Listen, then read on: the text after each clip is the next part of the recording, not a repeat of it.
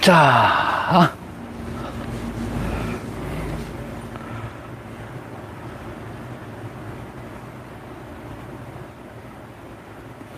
안녕하세요.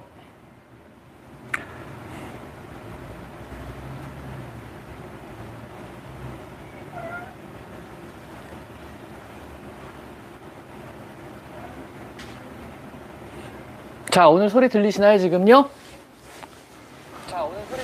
지금요? 오늘은 깨끗하게 잘 들리나요? 지난번에 보니까 소리가 되게 막 약하게 들리더라고요. 그래서 아마 마이크 선이 좀 느슨하게 빠졌거나 그랬던 것 같아요.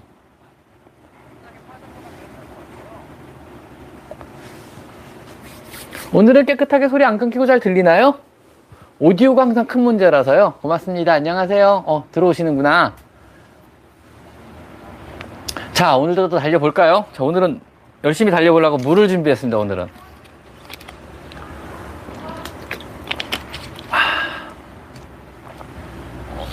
카레 일로 와. 카레 왜 거기 있어? 얘가 이상해? 얘 치워줄까? 오늘은 좀, 어, 좀, 애들이 좀 편안해 보이네요. 좀 조용하고 왠지 느낌이. 애들이 전반적으로 좀 조용하네. 4개월 된 어린 고양이 하루 정도라는 게 24시간을 말하나요? 아니면 낮 동안 하루 종일을 말하는 건가요? 낮 동안 하루 종일 정도 4개월이면 충분히 혼자 있을 수 있고요. 24시간이라면 물하고 밥 잘 먹고 건강한 상태고 물하고 밥이 충분하다 그러면 하루 정도 괜찮을 것 같아요. 그 정도는요. 근데 4개월 된 고양이 24시간 하룻밤이죠. 낮부터 아침부터 다음날 아침까지 좀 불안하지 않나요? 걱정될 것 같은데 일단 뭐 큰 무리는 없습니다. 그 정도는요. 밥만 잘 먹고 있다 그러면은요. 그리고 어 좀 전에 굉장히 뭐, 뭐 질문이 이상한 질문이 하나 들어갔는데 잠깐 볼까요?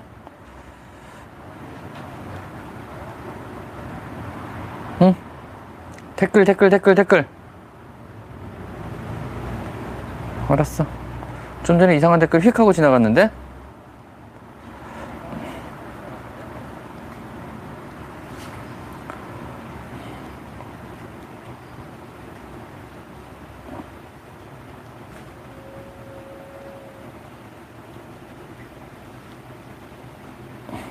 잠시만요. 댓글 보기가 어디, 어디 있죠? 이게 또 이게 제 핸드폰이 아니니까 어렵네요. 댓글로 이동.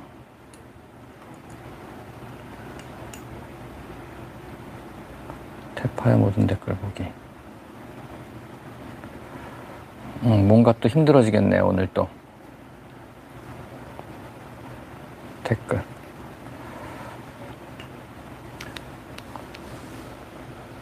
날씨 때문에 힘이 없다고요? 그 날씨 때문에 고양이가 힘이 없지 않아요. 덥다고 고양이가 힘이 없어지지 않거든요. 어디가 아플 가능성이 그거는 높아요. 그거는 죄송한데 병원에 한번 데리고 가 보셔야 될 것 같은데. 고양이는 원래 히트시커라 그래서 원래 사막류의 동물이기 때문에 더위에 굉장히 강한 편에 들어가요, 고양이들이. 그래서 날씨 때문에 고양이 약해진다. 그러진 않아요, 절대로요. 그래서 그런 경우는 병원에 한번 데리고 가 보시는 게 좋을 것 같아요. 가끔가다 헛구역질하고 토를 하면은 병원에 데리고 가보셔야죠, 당연히요. 근데 이제 그 빈도가 중요한데 그 가끔이라는 게 뭐 한 달에 한두 번이다, 뭐 아니면 일주일에 한 번 정도. 그 정도는 뭐 가끔이라고는 할 수 있지만 병원에 갈 정도는 아닌데 뭐 일주일에 두세 번이라든가 뭐 하루에 한 번씩이라든가 이 정도 이상의 구토라고 병원에 데리고 가 보셔야 돼요, 그거는요. 매월 정기 후원하는 방법은 어디다 후원해?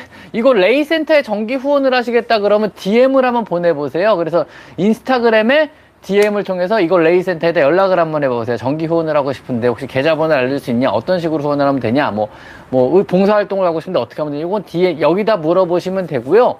뭐, 저는 특별하게 개인적으로 후원을 받진 않고 있고요. 그냥 왜 가입 버튼이라고 있어요. 제 인스타그램에 보면은요. 그래서 그 가입 버튼을 누르시면 한 달에 5천원씩 결제가 계속 일어나게 되거든요. 그래가지고 옆에 이제 노란색 고양이 배지가 하나 붙어요. 그거, 그 정도 후원 정도만 받아요. 그냥요. 그래서 그게 뭐라 그러지?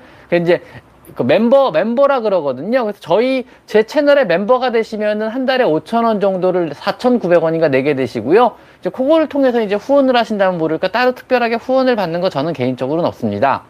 사나 어디 갔지? 진짜 사나 좀 전에 있었는데 사나야, 사나야, 여보 형님이 찾으신다. 여보 형님 안녕하세요. 어 사나 어디? 아저 뒤에 있다. 뒤에서 물 마시네요 사나가. 이렇게 피하면 보이려나? 뒤에서 물 마셔요 사나. 찰리가 없앴을 혼자 터뜨려서 고름, 고름 먹으면 별로 안 좋아요. 되게 시큼하고요. 일단 핥아서 빨아서 없앤다는 의미 있는데 별로 저기 전화가 들어와 가지고요. 죄송합니다. 지금 제 개인 핸드폰 보고 있어가지고요. 전화가 들어오니까 끊기네요. 이게 지금 보니까. 방해금지 해놔도 전화 들어오네, 이게. 자, 라방보리. 낮잠, 지금 밤이니까 낮잠 잘 자다 일어나셔서 올 정도 시간은 아닌데, 외국이 아니시라 그러면요. 고양이가 물 마시다가 가끔씩 재채기 같은 거 하는데 괜찮은 거죠. 근데 그럴 수 있어요, 그거는요. 물 마시다 재채기 같은 거 할 수 있죠, 당연히요.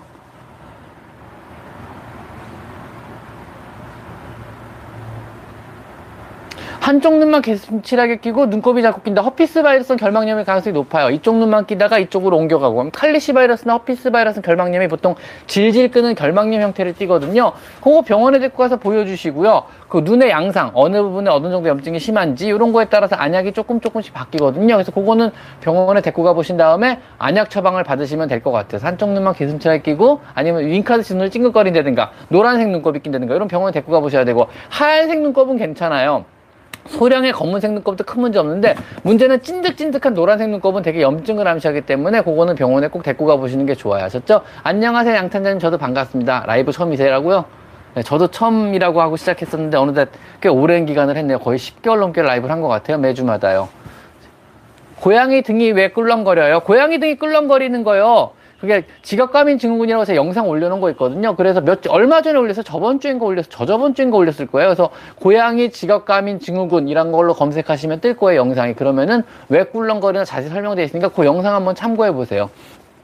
사실 여러분이 제 채널에 굉장히 많은 질문을 해주세요. 제가 막 1시간, 2시간 이상을 할애할 만큼 많은 질문들이 전 영상들, 예전 예전 영상부터 다 올라오고 있는데 최대한 달아드리고 있는데 여러분이 질문 올리기 전에 영, 그 관련된 영상이 있는지 한 번만 좀 찾아봐 주셨으면 좋겠어요. 여러분의 질문의 대부분, 한 70% 이상은 영상으로 이미 제작해서 올려, 올려져 있거든요.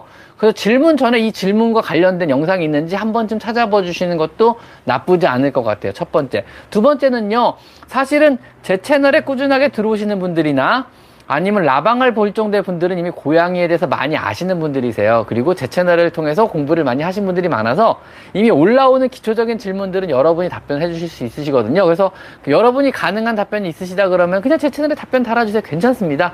뭐 답변 보고 읽어보고 내용이 좋으면 제가 하트 달아드리고요. 어, 내용이 좀 부실화되거나 내용에 좀 첨, 추가할 게 있다거나 내용에 오해 소지가 있다면 제가 그 밑에 또 첨삭으로 답변을 다시 달아드리거든요. 그래서 제 채널에서는 열린 채널이니까 가능하시면 괜찮다 싶으면 답변을 그냥 달아주셔도 됩니다. 여러분 직접요.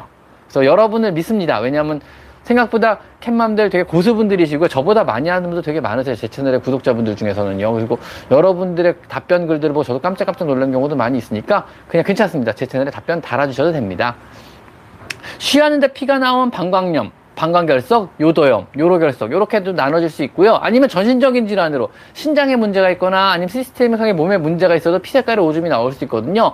그래서 오줌 쌀 때 피가 나오는 건 되게 중요한 사안이니까 그건 병원에 꼭 데리고 가보세요. 일단 초음파 검사 먼저 해가지고 방광에 염증이 있는지 결석이 있는지 체크해 보시고 거기서 멀쩡하다 그러면 아마 그 다음부터 전신 검사를 들어가게 될 거예요. 그래서 신장 검사나 간 검사나 아니면 빈혈이 있는지 이런 거 검사하게 될 거예요. 혈액 검사를 통해 가지고요. 그거는 병원에 데리고 가 보셔야 될 중요 사안입니다. 병원에 데리고 가 보셔야 돼 하셨죠?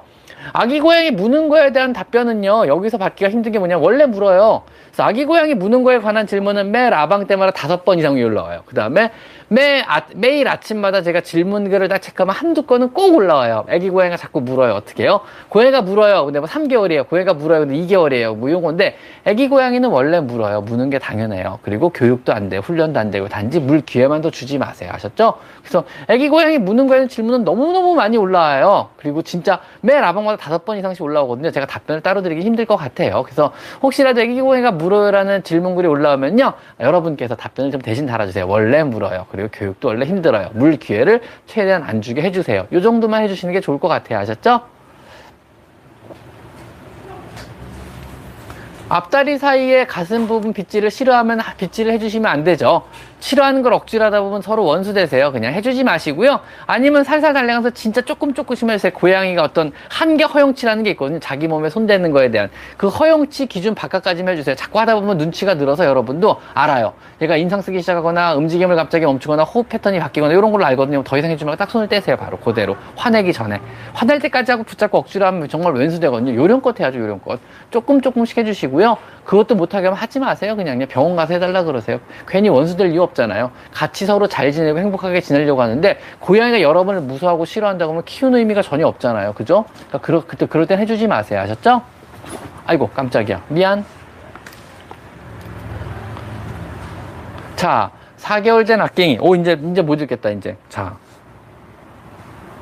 황금희 씨, 똥 싸고 엉덩이 닦으면 피가 묻는데 변비인가요? 배 마사지 해야 되나요? 똥 싸고 엉덩이를 닦는데 피가 묻는다. 항문 주위에 너무 헐어서 엉덩이를 너무 닦아서 헐어서 그런 거 아니야? 항문 주위에서 그럴 수 있고 이게 지금 장 안에서 흘러나온 피인지 겉에서 묻어나온 피인지가 중요하거든요. 그거 체크해 보시고 겉에서 묻어나온 피라 그러면 여러분이 너무 열심히 닦아서 헐어서 그럴 거예요. 그건 연고 좀 구에다가 발라주시면 제가 병원에다 얘기하시고요. 근데 장 안에서 나오는 피다 그러면 대장염이거든요. 되게 여러분이 볼 수 있는 피는요. 대장염은 대부분 스트레스 아니면 음식에 대한 반응이에요. 그래서 음식을 바꿔주시든 스트레스원을 풀어주시든 아니면 심하면은 병원 가서 전 진단 받고 주사 맞고 약 받아 먹이면 금방 좋아지거든요. 그래서 아마 겉에 묻어나온 피 같아 너무 열심히 닦아주셔가지고 너무 열심히 닦아주지 마세요. 여러분의 손길은 또 여러분의 거친 물티슈, 티슈들은요. 고양이 혀보다 훨씬 거칠어요. 그래가지고 대부분 헐게 만듭니다. 아주 살살 콕콕콕 두드려주는 거 아니면 하지 마세요. 아셨죠? 자, 장모 고양이 미용해주면 좋죠. 무슨 얘기냐면 이게 고양이가 털 관리가 잘 되면 굳이 미용을 할 필요가 없는데 털 관리가 안 되는 경우가 많아요. 특히 장모 고양이는 기름기가 많이 나서 잘 뭉치고 잘 엉켜요. 엉키거나 뭉치면 미용을 해주셔야 돼요. 근데 엉키거나 뭉치지 않게 여러분이 열심히 슬리커 브러쉬를 잘 브러싱을 잘 해주시면은 안 뭉치고 잘 유지가 되잖아요. 깨끗한 상태로 죽은 털이 계속 제거가 되고요. 그러면은 굳이 미용을 할 필요가 없죠. 미용을 하는 건 사실 편리성 때문에 해주는 거거든요. 가령 내가 뭐 털뭉태가 날아다니는 게 싫고 고양이가 털 엉키는 게 보기가 싫고 털이 엉키면 또 고양이도 고양이들은 너무너무 불편하고 이러면 이제 미용을 해주는 거죠. 근데 안 엉키게 관리할 자신이 있으면 고양이도 사람도 그럼 굳이 미용할 필요가 전혀 없는 거죠. 그리고 아침 저녁으로 죽은 털을 열심히 빗질을 해주셔야지. 안 그러면은 고양이가 특히 장모종 고양이 그루밍을 해가지고 털을 너무 심하게 먹게 돼요. 그래서 모고 헤어볼 자체가 어떤 문제를 유발할 수도 있거든요. 그래가지고 고양이가 갑자기 똥을 쌌는데 똥을 한 번에 못 끊고 막 똥에 털뭉치 같은 게 많이 묻어 나오고 아니면 토했는데 헤어볼을 토했고 이 정도 상황이 되면 미용을 해주셔야죠. 아니면 반성을 하고 빗질을 더 열심히 해주시던 거예요. 그러니까 여러분이 빗질을 열심히 해줄 자신이 없으면 털을 미는 수밖에 없고요. 털을 밀기 싫으시면은 되게 열심히 브러싱을 해가지고 죽은 털을 미리미리 솎아서 헤어볼을 많이 먹지 않도록 해주시고 털이 엉키지 않도록 해주시고 털이 엉키면 어차피 밀어야 되거든요. 엉키지 않도록 해주시는 게 중요해요. 아셨죠? 그래서 털뭉텅이 게 싫다면 피, 브러싱 열심히 해주세요. 미용하는 게 싫다면 브러싱 열심히 해주세요. 헤어볼 많이 먹어서 토하는 게 싫다 그러면은 역시나 브러싱을 열심히 해주세요. 다 여러분의 탓입니다. 아셨죠? 고양이 털과 더위는 실내 생활하는 고양이가 털과 더위는 크게 생활 없어요. 왜냐하면 여러분이 살기 편한 쾌적한 온도를 항상 유지를 하실 거 아니에요. 그 대충 22도에서 25도 사이를 유지하실 거 아니에요. 막 더워 죽겠는데 에어컨도 안 틀고 있는 사람은 없잖아요.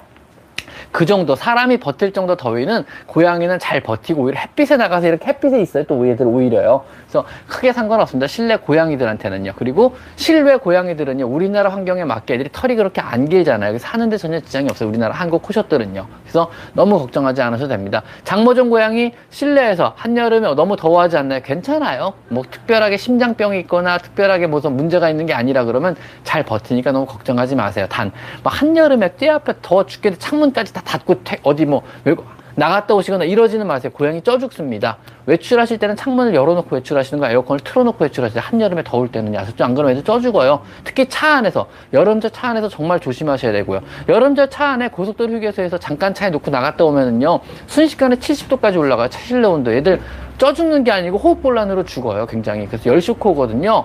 그게 이제 열 쇼크가 오게 되면은 뇌에 있는 온도 중추가 마비가 돼서 오는 거 현상이라 대부분의 경우는 더워서 죽는 게 아니고 뇌 중추가 마비돼 가지고 온몸에 장기들이 타들어가기 시작하는 거죠. 쉽게 말하면 장기들이 온도 조절력을 잃어버리고 그럼 각 장기들이 혼란에 빠지면서 장기 부전 다발성 장기 부전이어요. 그걸로 사망을 하는 거예요. 뒤늦게 차게 해준다고 그게 돌아오지 않아요. 체온이 높아지는 걸. 왜냐하면 문제는 뇌의 온도 중추가 온도 조절 중추가 마비된 거거든요. 자, 잘 들으세요. 여름철에 열사병이라고 그러죠. 열쇼크라고 부르기도 하는데요. 고양이나 강아지가 많은 고양이나 강아지가 차 속에서 죽어요. 그 이유가 뭐냐면 열쇼크 때문에 그러는데요.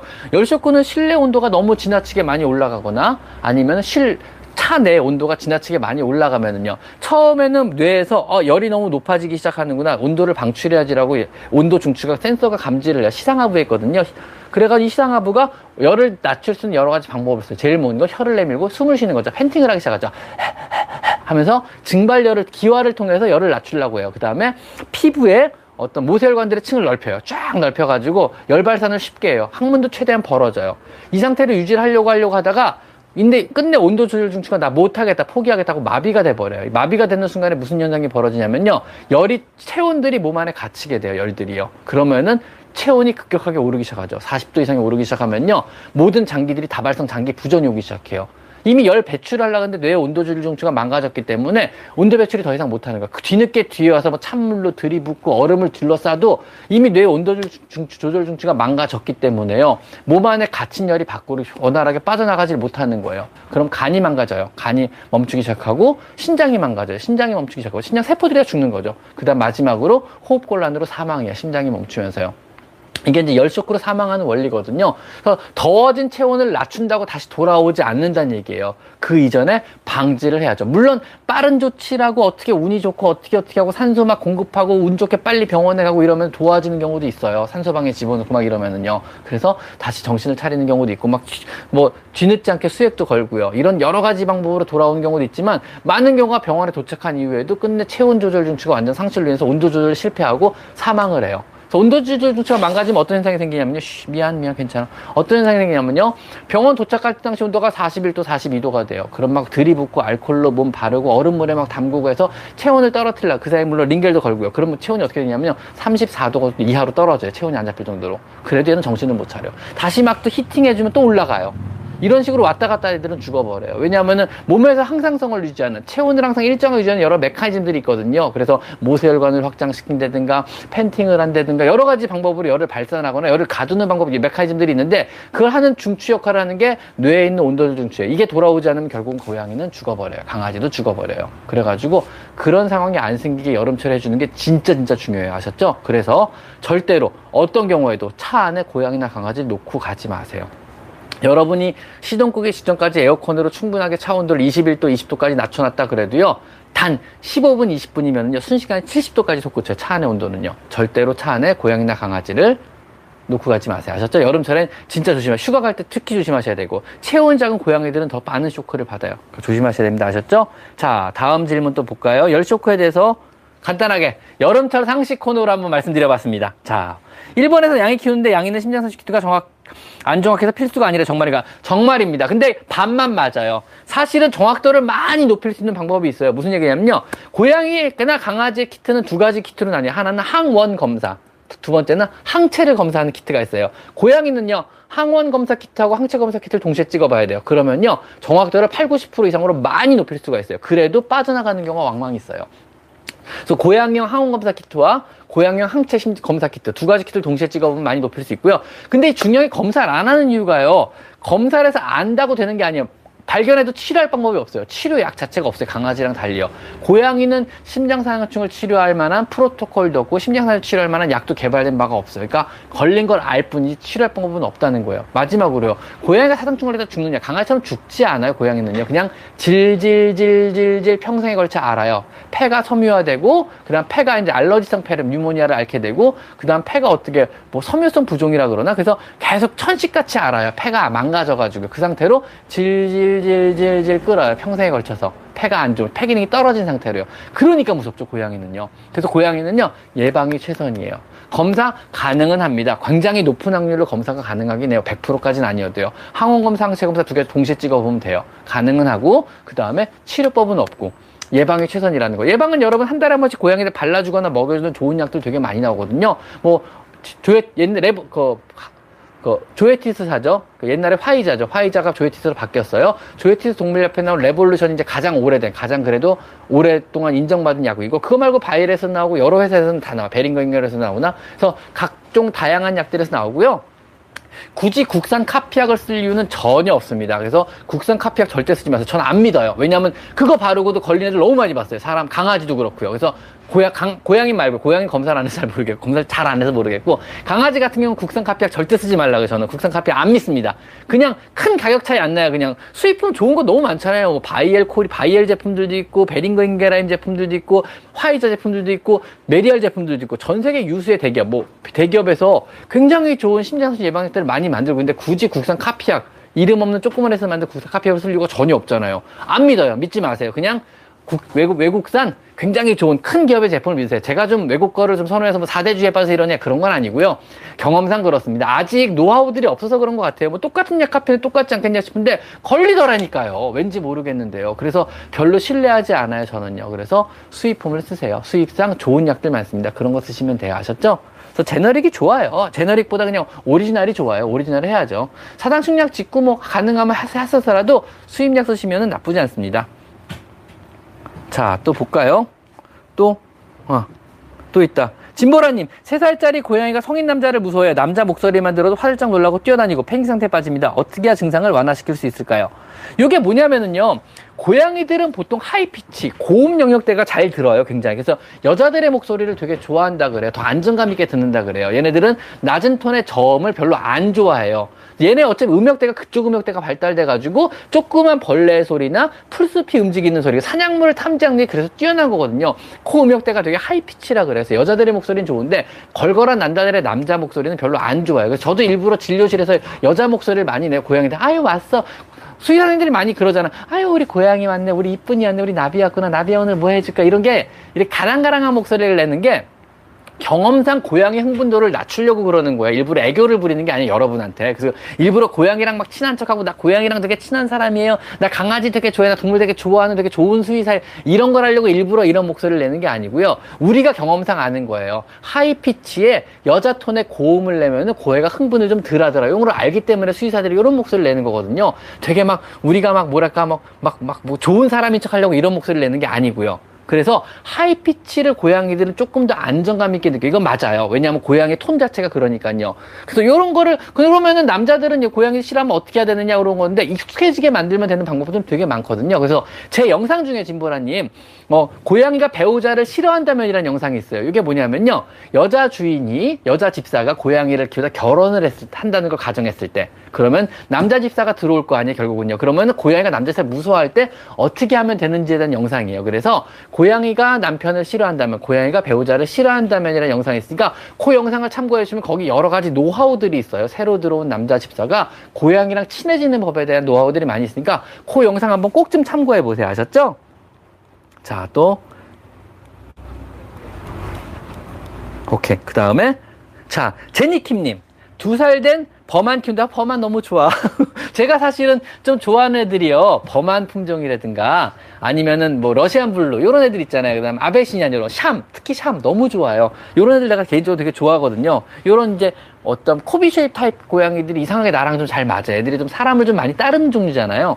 그래서 저는 이런 애들이 좀 좋더라고요. 아기 때 꾹, 아기 때부터 꾹꾹이를 해줄 때마다 트리스를 하나씩 줬더니 꾹꾹이를 자주 해서 자다가 몇 번씩 깨요. 이제는 간식을 안 줘도 하루에 대여섯 번씩 골골거리며 꾹꾹이를 하는데 나이가 뭐 근데 다 커도 꾹꾹이를 해요 애들이요. 여러 가지 목적으로 하는데 얘 같은 경우 이제 트릿에 반응해서 꾹꾹이의 버릇으로 굳은 거죠 이제는요. 글쎄요 잘 때 깨우는 거에 대한 문제는 간단하게 해결이 가, 간단하진 않지만 훈련을 통해서 교육을 통해서 해결이 가능해서 제 영상 중에 새벽에 잠을 깨운다면이라는 영상이 있어요. 고양이가 새벽에 잠을 깨운다면서 새벽에 잠 깨우는, 잠 깨우는 고양이들이 많이 있어요. 그래서 집사분들이 거기에 대한 질문들, 문의글 아니면 거기다 하소연들을 저한테 많이 해서 영상으로 아예 제작을 해놨어요. 그 영상 보시면은 새- 내 고양이가 만약에 새벽에 잠을 깨울 때, 그리고 그럴 때 관련된 영상을 제가 올려놨으니까 그걸 한번 보시면 많은 도움이 될 거예요. 그래서 새벽에 잠을 깨울 때 어떻게 하면 새벽에 잠을 안 깨울 수가 있는지, 이건 이제 고양이의 라이프 사이클이 되게 중요하고요. 그냥 전제 조건은 그래요. 고양이 라이프 생활사를 아셔야 돼요. 고양이의 본능적인 생활사를 이해하셔야 되고 두 번째, 고양이가 자율급식이 아닌 제한급식에 익숙해져야 돼요. 그래서 제한급식 훈련을 충분하게 하신다 그러면 그 다음 단계로 접어드시는 게 새벽에 잡을 깨우는 거에 대한 해결이 가능하거든요. 그래서 이런 거에 대한 전제 조건이 먼저 붙긴 붙어야 돼요. 그 다음에 교육을 시키셔야 돼요. 만약에 여러분이 내 고양이랑 조금 더 잘 살고 싶고 내 고양이랑 사는데 어떤 작은 문제가 있어요. 뭐 큰 문제는 아니지만 조그만 트러블이 있어요. 이걸 좀 해결하고 싶어요. 교육을 통해서 아니면 훈련을 통해서든. 훈련이나 교육이 들어간다 그러면 전제 조건이 하나 딱 붙어요. 그건 뭐냐면은요. 자율급식을 통해서는 아무것도 할 수 없어요. 일단 제한급식에 대한 기본적인 이해가 돼야 되고 제한급식 훈련이 돼야 돼요. 제한급식 훈련이 돼야지만 얘가 나한테 원하는 게 생겨요. 음식이라고 하는. 음식이 항상 분적하면 원하는 게 나한테 없잖아요. 그래서 얘가 나한테 절실하게 원하는 게 생겨야지만 내가 원하는 요구사항을 단단하게 얘한테 요구할 수 있어요. 더 이상 꾹꾹이 하지 마. 아니면 앞으로 나한테 매일 꾹꾹이를 소개를 해줘. 아니면은 여기다 앞으로 오줌 싸지 마. 아니면은 앞으로 너랑 나랑 질때 이거 나를 더 이상 물면 안 돼. 이런 모든 요구사항을 얘한테 요구하려면 반대급부가 있어야 되잖아요. 야단치는 걸로 어차피 해결 안 돼. 이해도 안 되고 싸움하자 뭐 싸움하면 여러분이 져요. 얘랑 나랑 맞짱 뜨면요. 여러분 이길 것 같죠? 상처뿐인 영광에 이, 이겨봐야 여러분 성형외과 가서 수술하셔야 돼요. 싸움으로 해결이 안 돼요. 폭력으로 해결이 안 되고 야단치거나 큰 소리 내는 걸로는 아시잖아요. 해결이 안 된다는 거. 겁만 먹어요. 겁먹으면 무서워하고 무서워하면 신뢰를 깨져요. 신뢰가 깨진 사람한테 교육을, 교육을 시킨다 그러면 얘들이 교육을 받겠어요? 교육 안 받죠, 당연히. 무서운 상대인데. 무서운 사람한테 내가 왜 교육을 받아야 돼요? 저 사람 말을 내가 왜 들어야 돼요? 그죠? 더군다나 신뢰가 깨졌어요. 나, 나랑 신뢰가 깨져서 저놈 믿을 수 없는 놈이라고 고양이 생각하기 시작했어요. 그럼 내 말을 얘가 듣기 시작하겠어요? 교육 안 돼요. 무슨 소리 아시겠죠? 야단치면 안 돼요. 큰 소리 내면 안 돼요. 얘들은 얘들이 원하는 요구사항을 들어주면서 타협을 해야 되는 존재. 왜냐면 나랑 한 공간에 같이 거주하는 종이 다른 존재잖아요. 그럼 나랑 타협해서 공간을 나눠서 살아야 되잖아요. 나의 라이프 사이클도 중요해요. 얘 라이프 사이클만 존중해 줄 수 없어요. 나는 저녁에 잠을 자야 아침에 일어나서 출근을 해가지고 돈을 벌고 그 돈으로 얘들 맛있는 걸 또 사줄 수가 있는 거잖아요. 그렇다고 얘의 라이프 사이클 무시할 수 없어요. 얘는 모래에다 오줌을 싸야만 돼요. 내 화장실에 오줌을 싸라고 그럴 수 없어요. 그러니까 얘의 라이프 사이클 존중 받아야 되지만 나의 라이프 사이클도 존중을 받아야 돼요. 그러려면 같은 공간 안에서 우리 서로 타협하고 살아야 돼요. 그 타협이라는 게 목욕이 될 수도 있어요. 너 너무 냄새가 나. 일한 달에 한 번씩 우리 목욕을 같이 하자꾸나. 이런, 이런 목욕이 될 수도 있고요. 아니, 화장실에 대한 구역이 있어. 이 구역이 네 화장실 구역이야. 여기를 벗어나니까 내가 냄새가 너무 심해서 안 되겠어. 대신 얘도 이제, 그러면 너는 한 달, 최소한 하루에 두 번씩 똥오줌을 치워줘. 이런 식으로 나오겠죠. 이게 서로 타협이거든요. 존중받고 존중하는 이런 사이가 좋은 관계고 아름다운 동행이 되는 거잖아요. 왜냐하면 나는 얘를 모시고만 살 수 없고 얘는 나를 주인으로 무조건 깍듯이 모실 수도 없는 거잖아요. 서로 적당한 선에서 종이 다른 애들끼리 타협하고 잘 살아야 되잖아요. 그러려면은요 반대급부가 있어야 돼요. 얘도 나한테 필요한 게 있어야 되잖아요. 근데 사실은 고양이는 다 갖춘 애들이잖아요. 나한테 뭘 요구하겠어요? 먹을 거밖에 없어요. 그럼 먹을 거를 어떤 내가 너한테 먹이를 풍부한 먹이, 맛있는 먹이 아니면 추루 아니면 캔을 따주는 대신 너도 나한테 이걸 해줘라. 이런 식으로 가는 게 훈련이에요. 클리커 트레이닝이든 뭐든 결국은 이런 것들이에요. 보상이 필요한 거거든요. 보상은 물론 쓰다듬는 게 될 수 있고 사냥놀이가 될 수도 있고 먹는 게 될 수 있어요. 근데 결국은 먹는 게 가장 강력한 도구라는 거죠. 우리 입장에서는. 그러려면은요. 여러분이 자율급식으로 계속 부페를 막 차려주고 먹, 먹고 싶다는 걸 다 막 갖다 바치고 막 냉장고 꺼내서 이것저것 따주기 시작하면은요. 얘들은 내 말을 더 이상 듣지 않아요. 얘들은 더 이상 요구 요구가 왜냐면 모든 걸 다 가졌는데 내가 너한테 필요한 게 없는데 네가 나한테 뭘 요구한다 그러는 거야 하하하 이렇게 돼 버리는 거죠 그러니까 나는 얘한테 뭔가를 요구할 수가 없어져요 그때가 되면은요 즉 자율급식이 아니고 반드시 제한급식을 해주셔야 돼요 그래야지 좀 더 행복한 삶을 여러분도 고양이도 누릴 수 있어요 두 번째 보통 제한급식은 고양이 행복을 방해하지 않아요. 자율급식이 고양이 행복권을 많이 방해하는 거예요. 자율급식을 시키시게 되면요. 고양이 먹는 즐거움을 뺏는 거라고 생각하셔도 무방해요. 왜냐면 항상 풍부한 음식이 있기 때문에 점점 까탈스러워질 수밖에 없어요. 항상 풍부한 음식이 있기 때문에요. 먹는다는 건 즐거움을 까먹게 돼요, 얘들은요. 그리고 배고프다는 느낌이 없기 때문에 사냥 본능도 잃어버려요. 고양이로서 본능을 점점점 잃어가는 굉장히 슬픈 현실이 생기는 거죠.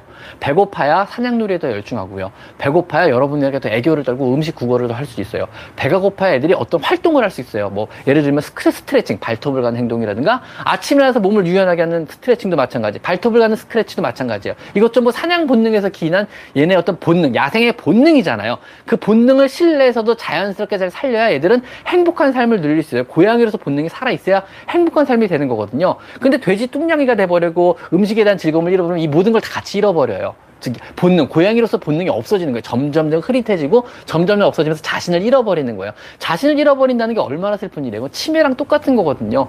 고양이로서의 자신을 잃어버린다는 거는요. 얘들의 행복도 상당 부분 잃어버린다는 거예요.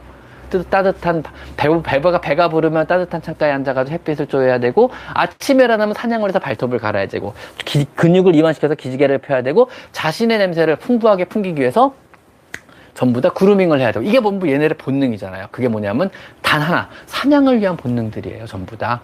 그래서 사냥을 해서 배부르게 먹기 위한 본능인데 항상 배부르게 주어버리면은요 이 본능이 점점 흐릿해지고 없어지는 거죠. 고양이도 불행해지고 여러분도 불행해지는 거예요. 자 여러분이 고양이 때 6개월 이전이면 당연히 자율급식이 맞아요. 풍부한 먹이를 먹고 풍부하게 잘 성장을 해야 돼요. 6개월 이전에 고양이는 무조건 자율급식 시키는데 6개월 이후라 그러면요 여러분 되도록이면은요 제한급식을 시켜주세요. 아셨죠? 그게 고양이의 행복을 위해서 그렇 필요한 겁니다. 여러분의 행복 여러분 편하라고 하는 얘기가 아니고 바깥 들리라는 얘기도 아니에요. 사실 자율급식은 여러분이 게을러서 시켜 시켜주는 거예요. 솔직히 까놓고 얘기해 봅시다.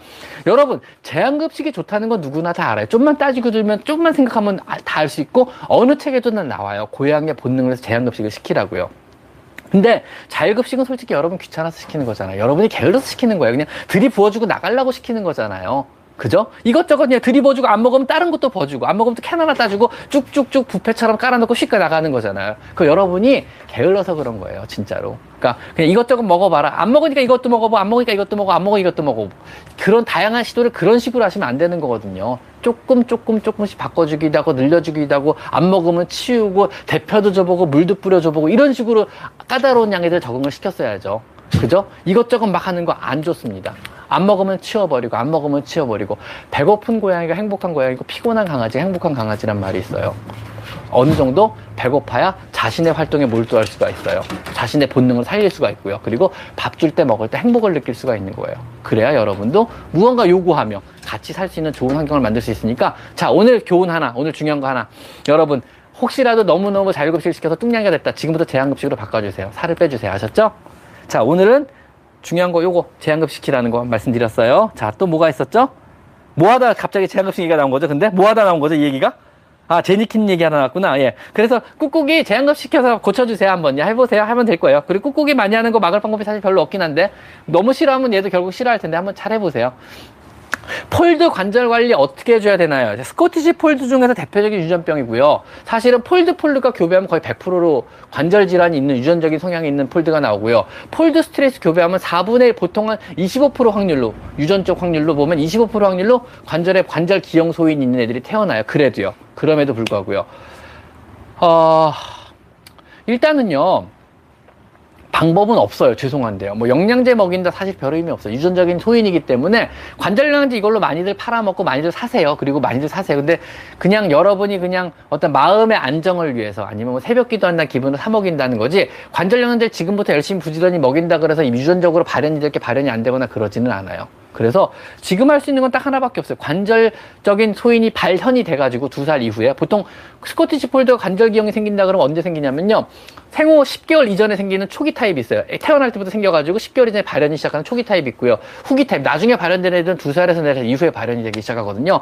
발현되기 시작하면 그냥 소염, 관절에 들있는 소염 진통제 먹여가지고 덜 아프게 해주시는 거. 아픈 병이니까 덜 아프게 해주면은요. 애들이 다 관절을 더 쓰게 돼요. 왜냐면 안 아프니까 더 걷게 되죠. 걸으면 근육이 붙어요. 그러면은 근육에 붙은 근육들의 힘이 관절을 조금 보조해서 더 덜 아프게 돼요. 그러니까 선순환이 되는 거죠. 이렇게 해주시던가. 만약 관절약을 안 먹이, 관절염, 소염 진통제를 안 먹이면은요, 관절이 아파요. 애들이 안 걸어요. 근데 관절염, 소염 진통제를 안 먹이면요, 아프니까 더 안 걸어요. 그럼 근육이 점점 죽어요. 근육이 위축이 오기 시작하니까 근육이 힘을 잃으니까 관절에 보조를 못하고 관절이 더 많은 하중이 받쳐요. 그럼 관절염이 더 나빠져요. 악순환이 반복되는 거죠. 그래서 아프면은 그냥 약 먹이세요. 보통 이제 온찜질 같은 게 통증, 진통에도 도움이 조금 돼요. 그렇다고 뭐 치료되는 건 아니고요. 그 다음에 뭐 침 치료 하신다 그러더라고요. 그것도 치료되는 건 아니고 통증 완화 정도로 생각하시는 게 맞을 것 같아요. 물론 뭐 한의 전문하시는 분이나 한의학 분이 하시는 분에서 칼 맞을 수 있겠지만 제가 이해한 개념은 그렇습니다. 그래서 그냥 온팩 정도, 그 다음 통증 완화를 위해서 통증 완화를 위해서 소염 진통제 먹이는 거 정도. 관절염 용 어떤 영양제 같은 거, 네, 그런 거는 그냥 주인분의 마음, 집사의 마음의 안정을 위해서 먹이는 것도 나쁘지 않습니다. 우리의 마음의 안정도 되게 중요하잖아요. 뭔가 해줘야 되는데 해줄 게 없으니까. 그 다음에 항상 좀 모든 걸 좀 낮게 해주셔야죠. 뭐 예를 들면 올라다니는 데가 있으면 카펫 깔아주세요. 관절에 무리가 조금 들어가게, 조금 폭신한 데 뛰어내릴 수 있게 해주시고 계단 같은 건 아직도 관절 들쓰게. 그 다음에 항상 얘가 잠자고 있는 폭신한 거 주변으로 화장실도 조금 옮겨주고 먹이통도 좀 옮겨주세요. 얘가 좀 한 걸음이라도 들 걸을 수 있게. 그 다음에 절대 살찌지 않게 관리해주세요. 이 정도가 관절 질환 있는 아이들한테 관리할 수 있는 거고요. 예방법은 없습니다. 치료법도 없습니다. 아셨죠? 유전적으로 발현되는 것에 대한 것은 예방법이나 치료법이 없어요. 그 다음 오늘 뭔 일이죠? 오늘 거의 400명 가까이가 들어오셨네요, 지금요. 평소에 두 배인데요. 오늘 뭔 일이죠? 오늘 다 심심하신가? 오늘 약속들 없으세요? 오늘 되게 심심하신 날인가 보다. 자, 오늘 모태솔로들 전부 다 들어오신 것 같습니다. 반갑습니다, 여러분. 최진희님, 2에서 3개월 된 아기 냥이 집사가 화장실만 가도 울고 계속 울어요. 이게 그냥 사실은 분리불안은 아니고요. 엄마 차, 어, 차선미님 감사드립니다. 좀 이따 제가 안내드리게 차선미님 2만원 감사드리고요. 보내주시는 모든 Super Chat은요. 아시다시피 이곳 레이센터를 위해 쓰여지고요. 월 말에 제가 결산을 쭉 봐가지고 아 이번에 Super Chat으로 총 몇 달러가 들어왔습니다. 해서 달러 올려주고 그걸로 제가 여기다가 레이센터의 기증을 전부 다 하고 기증하는 사진 그 다음에 제가 적어 월 말에 이렇게 얼마 했습니다 하고 적어서 올리거든요. 제 커뮤니티 게시판에 올려요. 그러면 레이센터도 그 커뮤니티 게시판과 그 다음에 제 개인 인스타그램이 있거든요. 개인 인스타그램에 같이 사진들하고 막 올려요. 그래서 고, 고향의 집회와 이번에도 얼마를 기부했습니다. 이렇게 올리니까 그거 참고해 주시면 되고요. 여러분이 보내주시는 모든 Super Chat은 이거 레이센터를 위해서 기부 를 하고 이 고양이를 위해 쓰인다는 거 이렇게 알려주시면 될 것 같습니다. 감사드립니다. 차선미님. 이거 애기들 맛있는 거 사줄게요. 그걸로요. 뭐 제가 사주는 건 아니겠지만 어쨌든요. 아까 무슨 얘기 하려고 그랬죠? 어.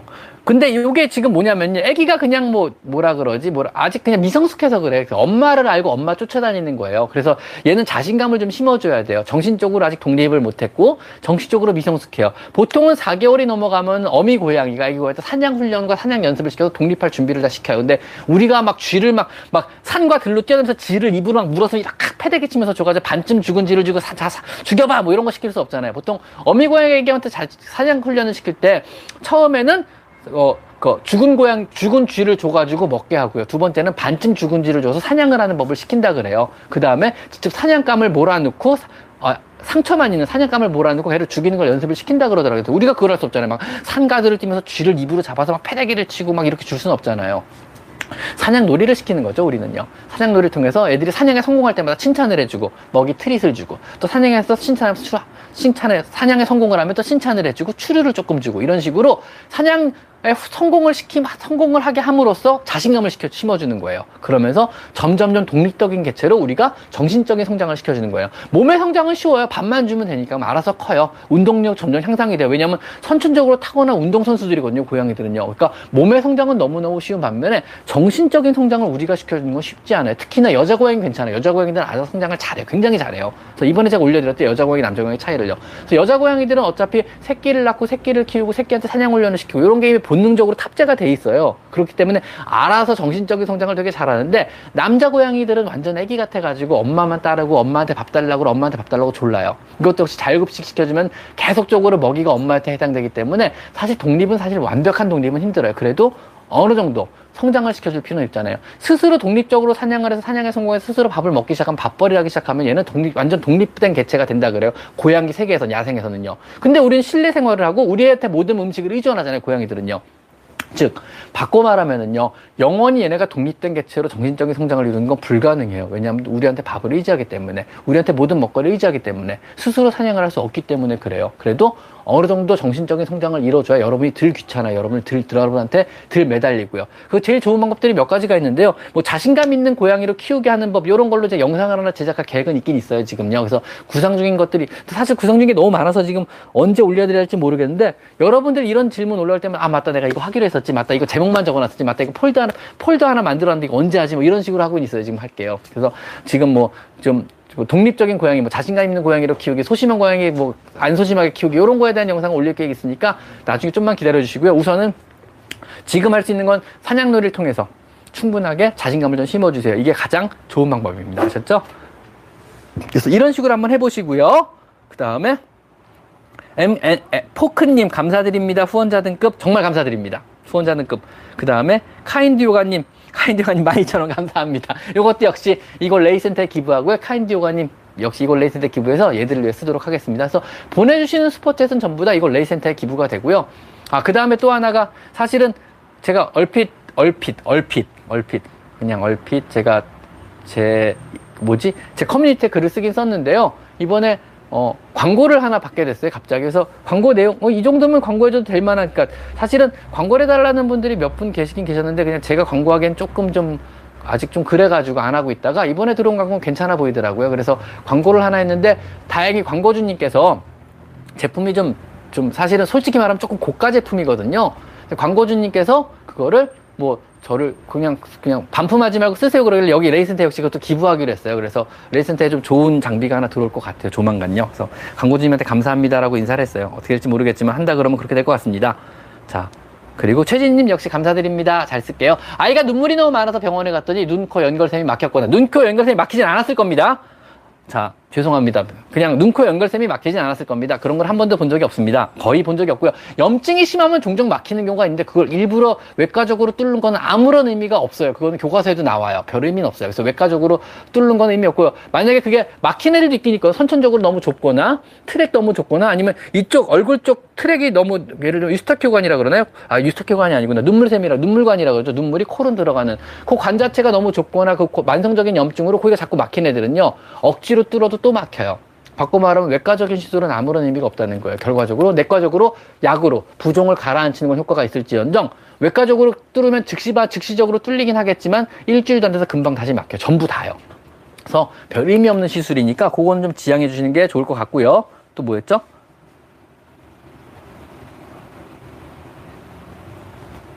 약 처방. 약 처방으로만 해결하세요. 웬만하면은요. 그 눈물이 막힌 게 맞다 그러면요. 물론 눈물이 밖으로 흘러 넘치는 요인은 되게 많아요. 그거는 뭐 눈물관이 막혔을 수도 있겠지만 그 가능성은 적지만 일단 눈물관이 막혔을 수도 있고요. 뭐 그렇다고 막힌 건 뭐 뚫는 건 의미가 없고요. 어차피 금방 건 재발해요.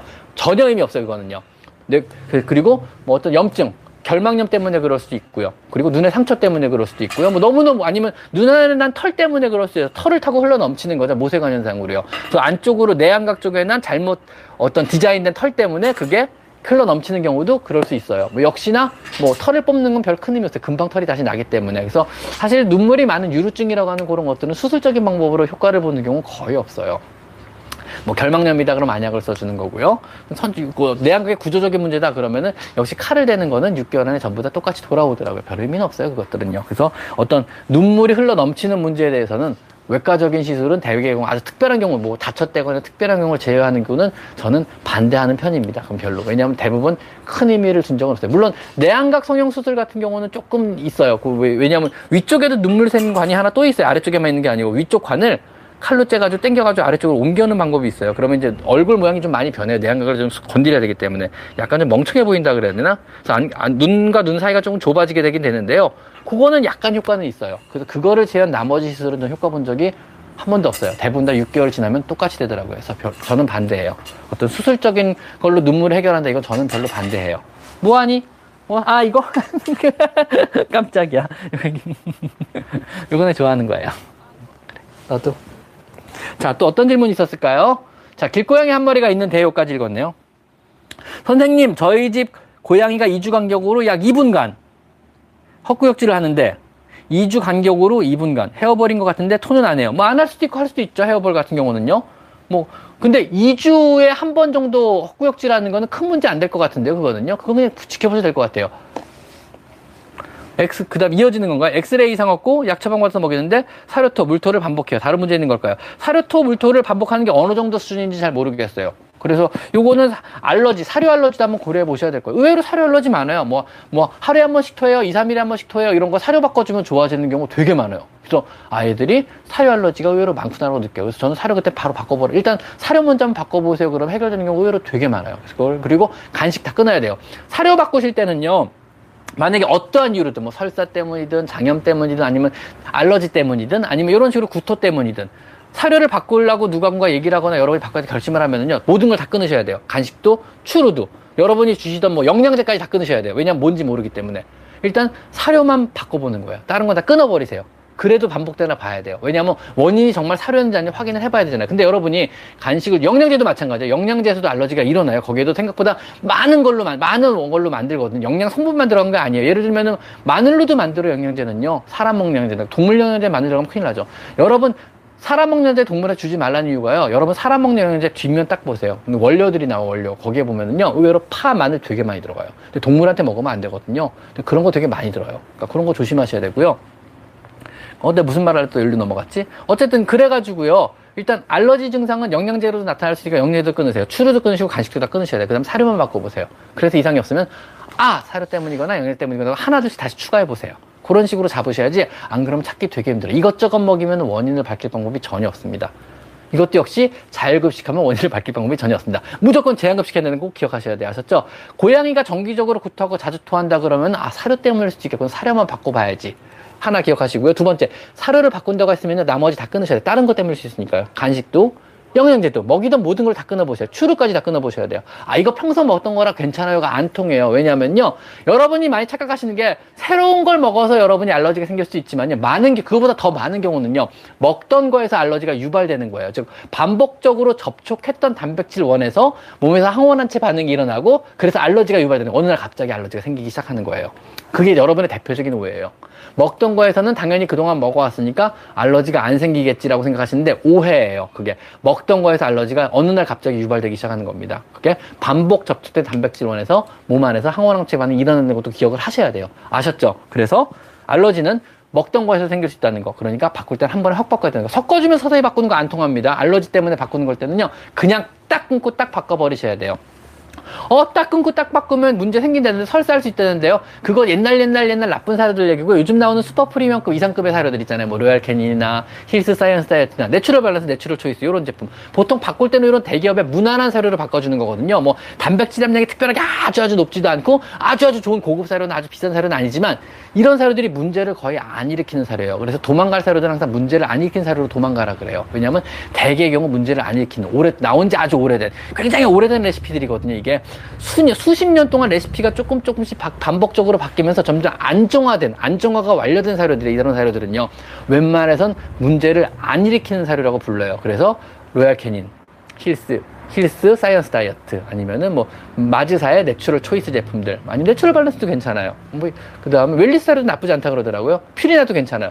이런 사료들이 너무너무 오랫동안 이미 레시피가 정립되고 정립되고 정립되고 정립되고 정립되고 정립되고 정립되고 정립돼 가지고요. 굉장히 안정적인 사료에 들어가요. 그래가지고 특별하게 좋지는 않지만 특별하게 문제를 안 일으키는 사료. 이런 사료들을 일단 바꿔보세요. 이런 사료들이 갑자기 문제를 일으킬 확률은 적고요. 이런 사료들을 갑자기 바꿨을 때 설사를 일어날 확률은 굉장히 굉장히 지극히 낮아요 아셨죠? 뭐 프로테인 함량 무조건 40% 이상 이런 사료 좋은 사료라 절대 그렇지 않아요 여러분요 문제 아시겠죠? 그리고 꼭 단백질 함량이 높은 사료가 좋은 사료냐 여기에는 회의론이 되게 많아요 의외로 저도 무조건 단백질 함량이 높은 사료가 무조건 좋다 특히 익힌 사료들 같은 구운 사료들 같은 경우 특히나 우리가 먹는 이 알사료 건조 사료는 그게 꼭 통하냐 그게 꼭 진리가 아닐 수도 있어요 여러분. 무조건 프로테인 사료 높은 사료 먹이는 거 특히 나이 든 고양이한테는 오히려 위험할 수 있다는 것도 한 번쯤 생각해 보시는 것도 좋을 것 같습니다. 왜냐면은요 사료를 익혀버리면은요 단백질의 흡수율이 무지무지 높아져요. 바꿔 말하면 야생에서 먹으면은 뭐 단백질 함량이 80% 이상, 뭐 지방 함량 몇 프로 이상, 탄수화물 함량 5% 미만 뭐 이렇다는데 왜 사료는 그렇습니까? 근데 야생에서 날고기를 먹으면 단백질 흡수율이 굉장히 낮거든요. 근데 우리가 먹는 자연, 우리가 먹는 가공된 사료들은요 익혀서 나오기 때문에 단백질들이 흡수율 자체가 어마어마하게 높아요. 거의 거의 뭐 어떻게 가공하에 따라서 100% 가까운 흡수율을 보일 수도 있거든요. 그래가지고 이런 건 단백질 흡수 함량이 어느 정도 낮아도 많은 흡수율이 있기 때문에 실제로 몸에서 받는 어떤 뭐라고 췌장의 기능 이런 거에도 문제를 야기할 수도 너무 너무 프로테인 수치가 높으면 오히려 췌장 기능에 문제가 생길 수도 있어요. 노령묘 같은 노령묘 같은 경우는요. 오히려 높은 단백질함이 높으면 안 좋은 경우도 생길 수 있어요. 이런 경우는요. 그래서 그런 거는 선생님 의견을 따라 보시는 것은 낫죠. 특히 노령묘. 그 다음에 췌장이 안 좋은, 췌장염을 옛날에 앓았던 고양이. 그 다음에 신장이 안 좋은 고양이는요, 단백질 수치 함량, 사료 종류 이런 건 진짜 세밀하게 따져보셔야 돼요. 아, 그 다음 두 번째. 가끔가다 사료, 뭐 처방식, 뭐 얘가 지금 어떤 병, 어떤 병, 어떤 병을 앓고 있는데 어떤 사료 먹어야 돼? 어떤 병, 어떤 병, 어떤 병을 앓고 있어요? 어떤 사료를 먹어야 돼요? 왜 췌장 기능도 떨어지는데 신장도 안 좋대? 어떤 사료 먹어야 돼요? 이런 거 질문 많이 하시는데 문제는 그런 거에 대한 답변을 하려면요, 제가 수치들을 알아야 돼요. 그거는 정말 세밀하게 내과를 전공을 잘하신 분이 꼭 집어주시거나 아니면 영양학을 전공을 해서 정말 잘하신 분이 집어주신 게 제일 좋은데 그런 거를 여러분이 조언을 든 좋은 방법이 하나 있어요. 두 가지만 기억하세요. 첫째, 로얄 캐닌 코리아. 그 다음에 힐스 코리아. 전화하세요. 로얄 캐닌 코리아사나 힐스 코리아사에는 수의사가 근무를 하고 있어요, 실제로요. 그 다음에 그분들은 영양학에 진짜 밝으신 수의사분이세요. 왜냐면 거기서 그것만 공부하고 그것만 연구하고 그 문제만 해결하시는 분들이에요. 그래서 보통은 어떤 특정 사료를 먹고 소비자가 이, 어, 뭐, 사, 뭐 힐스사에 어떤 사료 먹는데 우리 고양이, 우리 고양이 설사 심해서 너 어떡할래? 그러면 그 수의사님이 나와서 회수를 하고 분석을 하고 해결을 해요. 바꿔 말해서 영양학 전 우리나라 최고 영양학 전문가는 사료회사에 있다는 얘기예요. 근데 전화하면 응대를 진짜 친절하게 잘해주세요. 왜냐하면 그거는 커스터머 서비스, 고객 응대에 들어가거든요. 그래서 여러분이 어떤 특정한 회사에다 전화해가지고 처방식 어떤 걸 먹고 싶은지 물어보고 싶다 그러면요. 그 회사에 전화하세요. 그러면 자기네 회사의 처방식을 참 친절하게 알려줘요. 힐스나 로열캐니사는 그게 되게 잘 발달돼 있어요. 왜냐하면 처방식 제품이 많기 때문에 그래요. 그래서 힐스코리아나 로열캐니콜에 각각 전화를 하세요.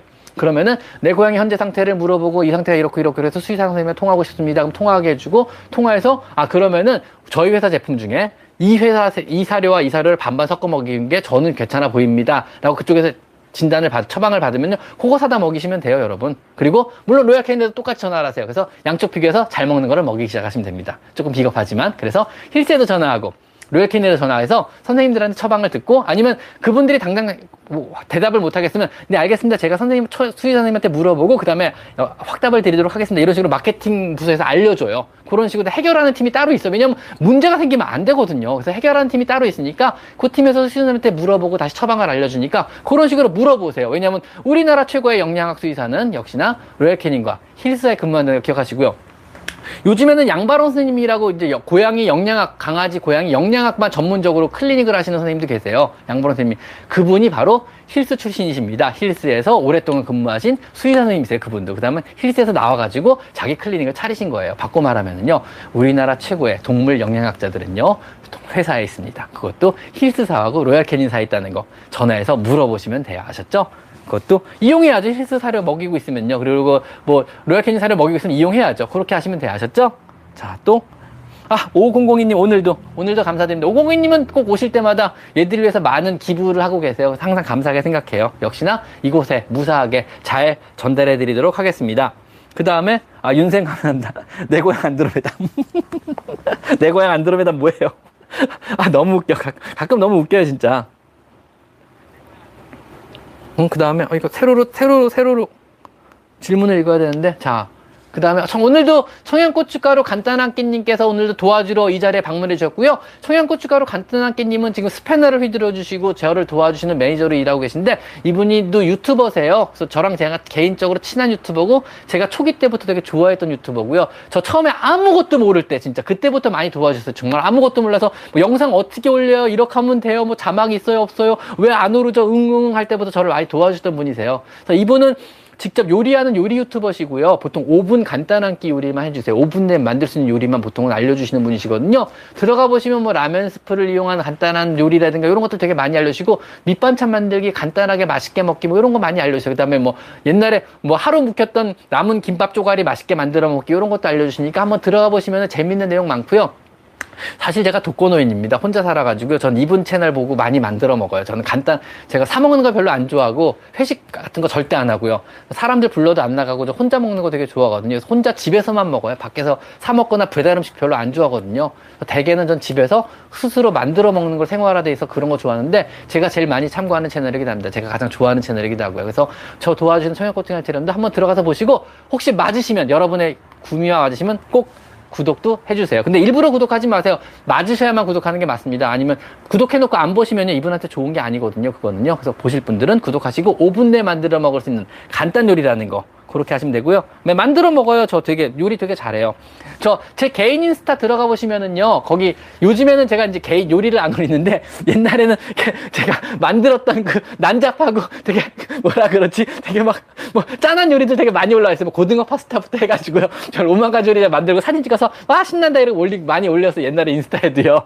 그, 그때는 사실 지금처럼 뭐 이렇게 유튜브 하기 전이라서 그때는 개, 정말 개인 인스타였거든요. 그야말로. 그래서 제 개인적으로 제가 간단하게 찍은 요리들 요거 뭐 라면 만들어 먹고 올려 올린 거 있거든요. 보면은 지금 보면 좀 짠하긴 한데 말도 안 되는 요리도 종종 있고요. 뭐 고등어 파스타 내가 지금 생각해도 말이 안 돼. 그때 맛있게 먹었는데 지금 다시 먹으려면 못 먹을 것 같아. 내가 그때 고등어 파스타를 만들어 먹을 생각을 했죠. 어쨌든 되게 맛있게 먹긴 먹었는데 어쨌든 그런 것도 있으니까 개인 인스타 한번 들어가 보시면 옛날에 내가 만들어 올려 먹었던 요리들 많아요. 물론 요즘도 요리를 많이 만들어 먹고 혼자서 요리 많이 만들어 먹고 아 이거 진짜 맛있다 이거 진짜 잘 됐다 이러면서 먹긴 하는데 사진을 잘 안 올리는 게 요즘에 제 인스타에 사실은 많은 제 구독자님들이 옮겨와서 많이들 보고 계시더라고요. 그래서 아, 이분들한테 그런 사실을 보여드리는 건 이분들이야 모독이다. 이분들 입맛을 떨어뜨릴 수는 없다 이런 생각 이런 일념하에 요즘 안 올리고 있거든요. 네, 여러분의 건강을 건강한 생활을 위해서 제가 안 올리고 있습니다. 여러분의 식, 건강한 식생활을 위해서 제가 안 올리고 있으니까 이해를 부탁드리겠습니다. 요즘에 그런 사진 함부로 요즘 못 올리겠어요. 그래서 요즘에 이제 요러고 이제 스노우 셀카 이런 것도 가끔 올리고 있습니다. 여러분들을 위해서.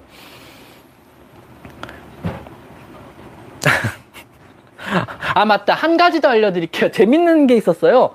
그래서 지금 뭐라 그러지? 어, 올리브 TV라는 채널에서요. 이번에 뭐 스피노프 쪽으로 해서 유튜브 쪽으로 이제 채널을 만드는데 저랑 이제 얘기를 한참 했죠. 그, 그 전에. 그래서 제 요리 채널을, 제 요리 유튜브 올라간 게 몇 가지가 있잖아요. 고양이 요리 유튜브. 그걸 보시고 그쪽에서 이제 셰프들이 보통 이제 사람용 요리를 만들다가 제 채널을 보시고 아, 고양이용 요리를 좀 만드는 채널을 만들자. 이런 생각, 이런 얘기가 오갔어요. 저랑요. 그래가지고 갑자기 그걸 만들기, 만들시겠다고.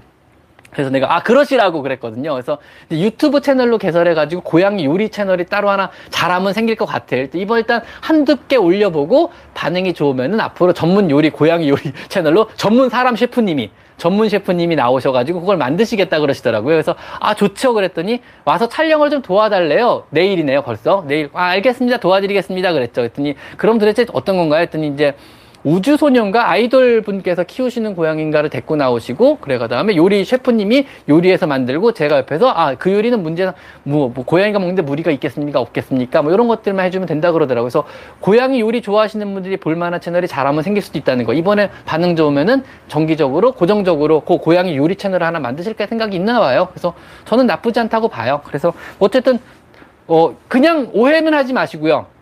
저는 그렇게 생각해요. 강아지도 고양이도 가끔은 몸에 좋은 것만 아니고 뭐 입에 좋은 것도 먹어야 된다는 생각을 갖고 있어요. 무슨 얘기냐면요.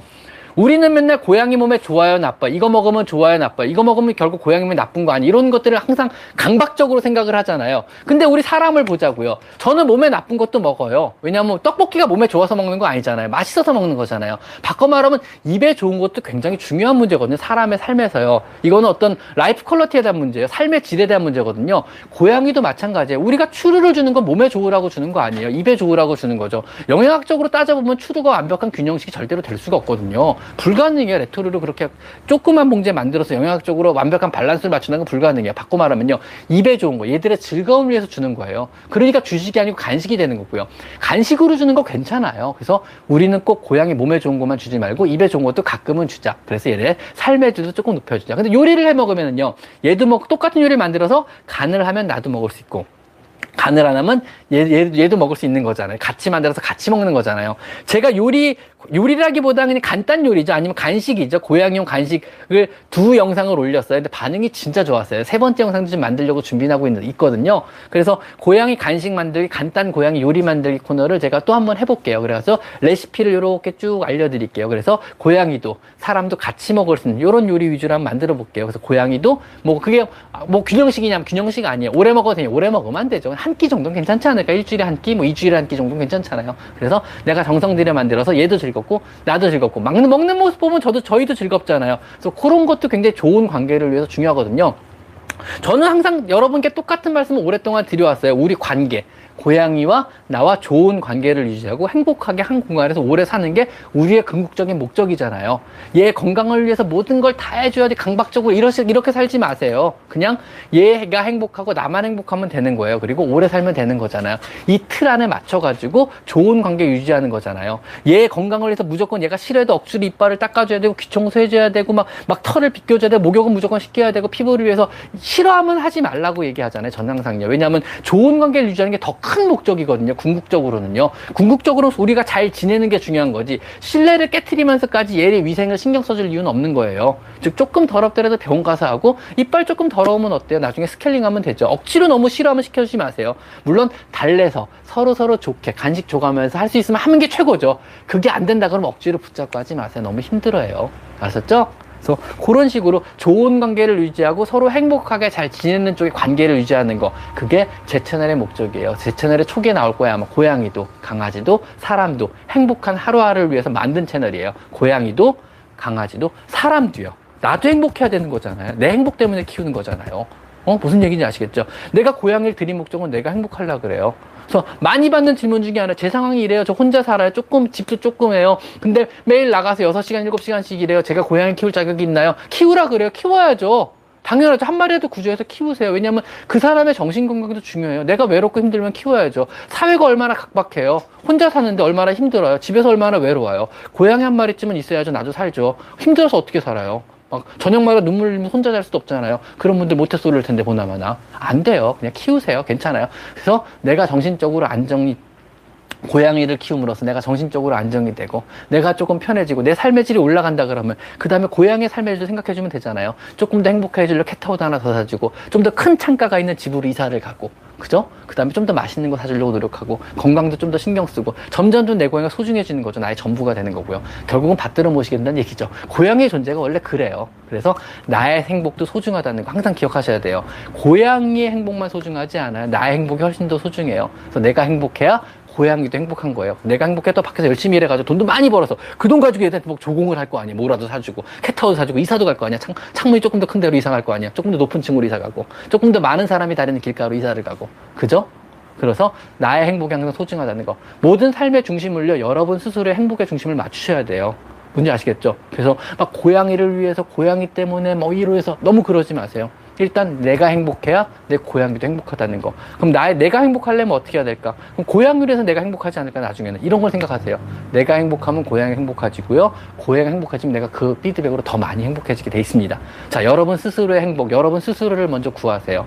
여러분 스스로를 구한 다음에 그 다음에 고양이든 강아지든 걔네들의 행복을 또 구하세요. 그러면 같이 서로 점점 행복해지는 좋은 관계가 될 거예요. 자, 한 좁은 공간 안에서 우리 서로 서로 행복하게 살기 위해서 같이 산다는 거. 즉, 우리 공간을 점유해서 같이 사는 서로의 생물적, 생물학적 존재고, 종이 다른 존재거든요. 서로 서로 이해하고 계속적으로 끊임없이 타협을 해야 돼요. 공간에 대해서 아니면 먹이에 대해서, 음식에 대해서, 위생에 대해서. 끊임없이 서로 타협하고 서로 얘기해가면서 서로 맞춰가면서 살아나가는 거예요. 부부랑 똑같아요. 부부도 그러거든요. 사랑해서 살지만 결국은 타협의 연속이에요. 계속 타협해서 어느 서로, 서로 공간에 대한 모든 것에 타협을 이뤄가면서 서로 서로 행복을 찾아 살아가는 거거든요. 맞춰가면서. 고양이랑도 마찬가지예요. 근데 그 사람과 사람 관계보다 조금 더 조, 좋은 건 뭐냐면요. 아낌없는 사랑을 줄 수 있고 얘는 나한테 아낌없는 사랑을 준다는 거. 그것 때문에 조금 더 뭉클한 거죠. 그리고 말을 못하는 사실 하나 때문에. 근데 말 못하는 건 그리 큰 문제는 안 돼요. 왜냐면요. 우리가 이해하려고 노력을 안 해서 그렇지, 이해하려고 노력을 한다고만 한다면 얘네 언어의 많은 부분을 우린 이해할 수 있어요. 나 아프다는 말, 기분이 좋다는 말, 놀아다 달라는 말, 졸리다는 말, 그만 일어나라는 말, 밥 달라는 말, 배고프다는 말, 반갑다는 말, 존경한다는 말 다 이해가 가능하다니까요. 글쎄 내가 계속 고양이 언어에서 끊임없이 끊임없이 많은 영상들을 지금도 제작하고 있잖아요. 생각보다 여러분한테 얘들은요 굉장히 많은 말을 하고 있어요. 여러분이 못 알아듣는 거예요. 못 알아듣는다고 섭섭해 하지 마세요. 못 알아듣는 건 여러분 문제잖아요. 여러분 잘못이잖아요. 알아들으려고 노력하면 정말 많은 말을 하고 있다는 걸 갈수록 알게 될 거예요. 조금만 공부해 보시면요 정말 정말 많은 말을 우리한테 해주고 있어요. 사랑한다고, 존경한다고, 이해한다고, 기다렸다고, 보고 싶었다고, 배고팠다고, 나 아프다고. 그러니까 이해하려고 조금만 더 노력을 해보세요. 그러면은요, 정말 지금보다 두 배, 세 배 더 행복한 관계를 유지할 수 있을 거예요. 장담하건데. 진짜로요. 자, 또 질문 받겠습니다. 오늘 왜 이렇게 잡담이 길었죠? 죄송합니다. 오늘 질문을 별로 못했네. 여러분 질문에 답변을 충분하게 못해드렸다 그래도 이 영상 안 지우니까 이 영상 밑에 여러분이 댓글로 질문을 남겨주시면요. 내일 아침 제가 일찍 출근해서 댓글에 하나하나 답변을 달아드리도록 하겠습니다. 아셨죠? 내일 일요일 저 출근하거든요. 저 먹고 사는 거 좀 그래요. 그래서 내일도 출근하고요. 출근 조금 일찍 해가지고 여러분의 질문을 하나하나 다 읽어보고 답변 밑에 꼭 다 달아드릴게요. 웬만하면 답변 제가 다 달아드리고 있거든요. 그리고 여러분, 찐 구독자님께 부탁 한번 드리겠습니다. 여러분들도요. 질문글 보시고 여러분이 답변할 수 있는 내용도 되게 많으실 거예요. 여러분 전문가시니까는요. 찐 구독자님 부탁인데 거기에도 답변글 꼭 달아주세요. 물론 여러분의 답변글에 부실하면 밑에 추가로 답변글 달아드릴 거고요. 여러분의 답변글이 틀리면 밑에 추가로 답변글 달아드릴 거고요. 여러분의 답변글이 충분하다 그러면은 제가 엄지척 해드리겠습니다. 아셨죠? 그래서 수많은 질문군들 저 조금만 도와주세요. 너무 많아서 요즘 좀 힘들어요. 사실 좀 이제 버거워지기 시작해서 사실 솔직히 말하면요. 왜냐면 질문글이요. 정말 상상, 여러분 상상 이상으로 많이 올라와요. 왜냐면 저는 어, 이 영상뿐만 아니고 뭐 한 달 전, 뭐 아니면 10개월 전에 올린 영상에 답변을 다 질문글에 답변 답 질문글에 답글을 다 지금도 달아드리고 있거든요. 모든 글에 답글을 달기 힘들긴 힘든데 최소한 여러분이 좀 해줄 수 있는 어, 답글을 달아줄 수 있는 부분이 있다 그러면 달아주세요. 괜찮습니다. 뭐라고 안 하겠습니다. 달아주세요. 하셨죠? 자, JK님. 어, 감사드립니다. 역시 이거 레이센터에 잘 쓸게요. 안녕하세요. 저희 집 양이가 베란다에서 곤충을 사냥해서 먹는 걸 좋아해요. 요거 좋아하는 애들 있어요. 우리 얼마 전에 제가 인스타에 올렸지 송이 되게, 되게 꽃처럼 이쁘게 생긴 우리 할, 할배냥 송이 있잖아요. 토끼기 쓰고 있는 송이요. 걔가 그게 꽃처럼 이뻐 보여도요. 걔 취미가 뭐냐면요. 나방 잡기예요. 무서워 죽겠어요. 저 나방 물고 도망 다녀요. 그래서 병원에 나방 들어오면 손, 선생님들이 기겁을 하고 송이를 갖다 이렇게 그 근처에 갖다 놓으면 송이가 귀신같이 잡아요 나방을. 걔 취미가 나방 잡기예요. 그 그렇게 이쁘게 생긴 애가 무서워 죽겠어요 이게. 저 나방 못 만지거든요 무서워서. 자 베란다에서 곤충을 사냥해서 먹는 걸 좋아해요. 도마뱀 주는 살아있는 메뚜기를 핀셋으로 사서 이게 뭐야? 베란다에 간식으로 풀어줬는데 저도 괜찮을까? 항상 유익한 정보 주셔서 감사합니다. 일단 뭐 메뚜기라는 것들이 생각보다 뭐 식용 메뚜기나 아니면 사육된 메뚜기들은 깨끗해서 큰 문제는 없지만 구충제는 정기적으로 잘 먹이셔야겠죠. 그리고 모르겠어요. 저, 저 벌레를 주는 거, 벌레를 실제로 잡아먹는다, 사냥 본능을 일깨운다, 좀 뭐 일단 고양이 입장에서 나쁘진 않습니다. 근데 이게 옳다 그르다는 제가 평가를 안 하겠습니다. 전 잘 모르겠습니다. 사실 곤충을 키우시는 분도 있거든요. 그리고 곤충을 되게 소중하게 생각하고 키우시는 분들이 계시거든요. 그래서 제가 뭐라고 여기다가 딱히 답변을 드리긴 좀 힘들 것 같아요. 네. 근데 일단 위생적으로는 구충제만 잘 복용시킨다면은 그 다음에 고양이 사냥 본능을 위한다면은 뭐 나쁠 거는 크게 없어 보입니다. 근데 이제 곤충 자체도 어떤 생명이라고 보는 분들도 많이 계시거든요, 요즘에는요. 그리고 소중하게 키우시는 분들 많이 계시기 때문에 그 부분에 대해서는 제가 이제 언급을 좀 회피하도록 하겠습니다. 저는 근데 곤충은 진료를 안 해서 잘 모르겠습니다. 특식이다. 그리고 곤충 원래 고양이들 잘 잡아먹어요. 깃털도 잘, 잡, 새도 잘 잡아먹어요. 그래서 고양이 사료나 고양이 캔이나 고양이 간식 의외로 깃털이 많이 들어가요. 그게 뭐냐면요. 자연 생태계에서 고양이 영양 성분 중에 깃털이 들어가 있거든요. 그래서 그거를 구현을 한 거예요. 그래서 뭐 깃털 쪼가리가 나오거나 이러면 막 갑자기 반품하고 사람들이 난리가 나고 막 클레임 걸고 난리가 나서 더 많이 갈긴 갈거든요. 깃털이 안 보이게. 근데 실제로는 어, 그 bird feather라고 해서 많이 들어가긴 들어가요. 그리고 정상적으로 들어가는 거고요. 정상적인 영양 성분 중에 하나로 보시면 돼요. 왜냐면 자연 생태계 고양이들은요. 깃털도 일정 성분 먹게 돼 있기 때문에 그런 거거든요. 그래서 정상이라고 보시면 돼요. 그걸 가지고 뭐, 뭐, 뭐, 뭐 닭털 집어는 사료라는 등 이러시면 안 돼요. 곤란합니다. 정상적입니다. 그거는 이미 고양이 영양학 쪽에서 오래전부터 많은 분들이 연구해서 도출해낸 결과예요. 그래서 사료에 일정 성분, 자연 생태계 닭의 털이 들어가면 좋다, 나쁘다, 이미 결론이 난 상황이거든요. 그래서 그걸 가지고 너무 막 역겹게 생각하실 이유는 전혀 없을 것 같아요. 아셨죠? 차선미님, 감사드립니다. 차선미님도 저희 어, 찐 구독자 중에 한 분이시고 되게 오래전부터 제가 알기로는 굉장히 열심히 댓글도 달아주시고 그 다음에 이런 식으로 후원도 되게 열심히 해주시는 분을 알고 있어요. 그래서 항상 감사드립니다. 차선미님. 자, 아. 41분, 20분 남았네요. 벌써 1시간을 했네요, 제가. 1시간 5분을 했네, 1시간 5분을. 시간 잘 가네요, 진짜. 자. 안녕하세요. 고양이 한 마리 있는 상황에서 구조한 길냥이가 임신양이어서 며칠 전 순산하고 아기들도 곧 눈을 뜰 것 같은데 지금 방명문 설치해두고 서로 얼굴을 본 상태인데 합사를 어떻게 하면 될까요? 합사 어려워요. 근데 지금 방명문을 사이에 두고 밥을 먹게 하는 게 제일 중요한 과정이에요. 우선 처음엔 냄새 교환. 그러니까 문 밖에서 문 서로 격리한 상태에서 냄새 교환만 시켜주세요. 계속 그 양말 두 짝을 가지고 이쪽 고양이 문대서 이쪽 고양이 문대주고 이쪽 고양이 문대서 이쪽 고양이 문대주고 이런 식으로 서로 왔다 갔다 냄새 교환하다가 어느 순간에 방과 방을 바꿔버리세요. 서로 냄새가 가득 찬. 뭐 그래도 잘 유지하면 다시 바꿨다가 그다음 방문문 사이에서 얼굴을 맛보게 하세요. 그리고 얼굴을 마주본 상태에서 식사를 같이 하게 하세요. 밥을 먹으면서 서로 얼굴을 보는 거예요. 그래서 자기가 기분 좋은 순간을 같이 하게 하는 거죠. 근데 어느 순간이 되면요. 죄송합니다. 서로 반응을 좀 덜 하게 돼요. 서로 학학거리지도 않고 서로 소닥보듯 하는 순간이 와요. 관심이 좀 떨어지는 거죠. 그러면 그때부터 합사시키셔도 돼요. 그래서 서로 어느 순간에 반응을 안 하는 쪽을 보셔야 돼요. 잘 안 먹는 거 먹여도 되는데 많이는 아니고 조금씩만 먹이시고 몸에 안 좋은 것들도 있으니까 몸에 안 좋은 거 고르고 먹이셔야 돼요. 초콜릿 안 되죠? 타이레놀 안 되죠? 양파 안 되죠? 그 다음 마늘 안 되죠? 이런 거 안 되는 거 되게 많아요, 의외로요. 그런 것만 빼고, 알로에도 안 되고요. 뭐, 그런 것만 빼고 먹이시는 거는 조금씩 간식 삼아서 조금 주는 거, 그 다음에 먹을 수 있을 수준으로 조리해서 주는 거, 이것만 기억하시면 괜찮아요. 그래서 대표적으로 뭐, 식빵 구워주면 의외로 잘 먹어요. 스파게티 그냥 기름에 달달 볶아주면 의외로 잘 먹어요. 이런 것도 잘 먹는 것도 많이 있거든요. 그런 거 조금 조금씩 주고요.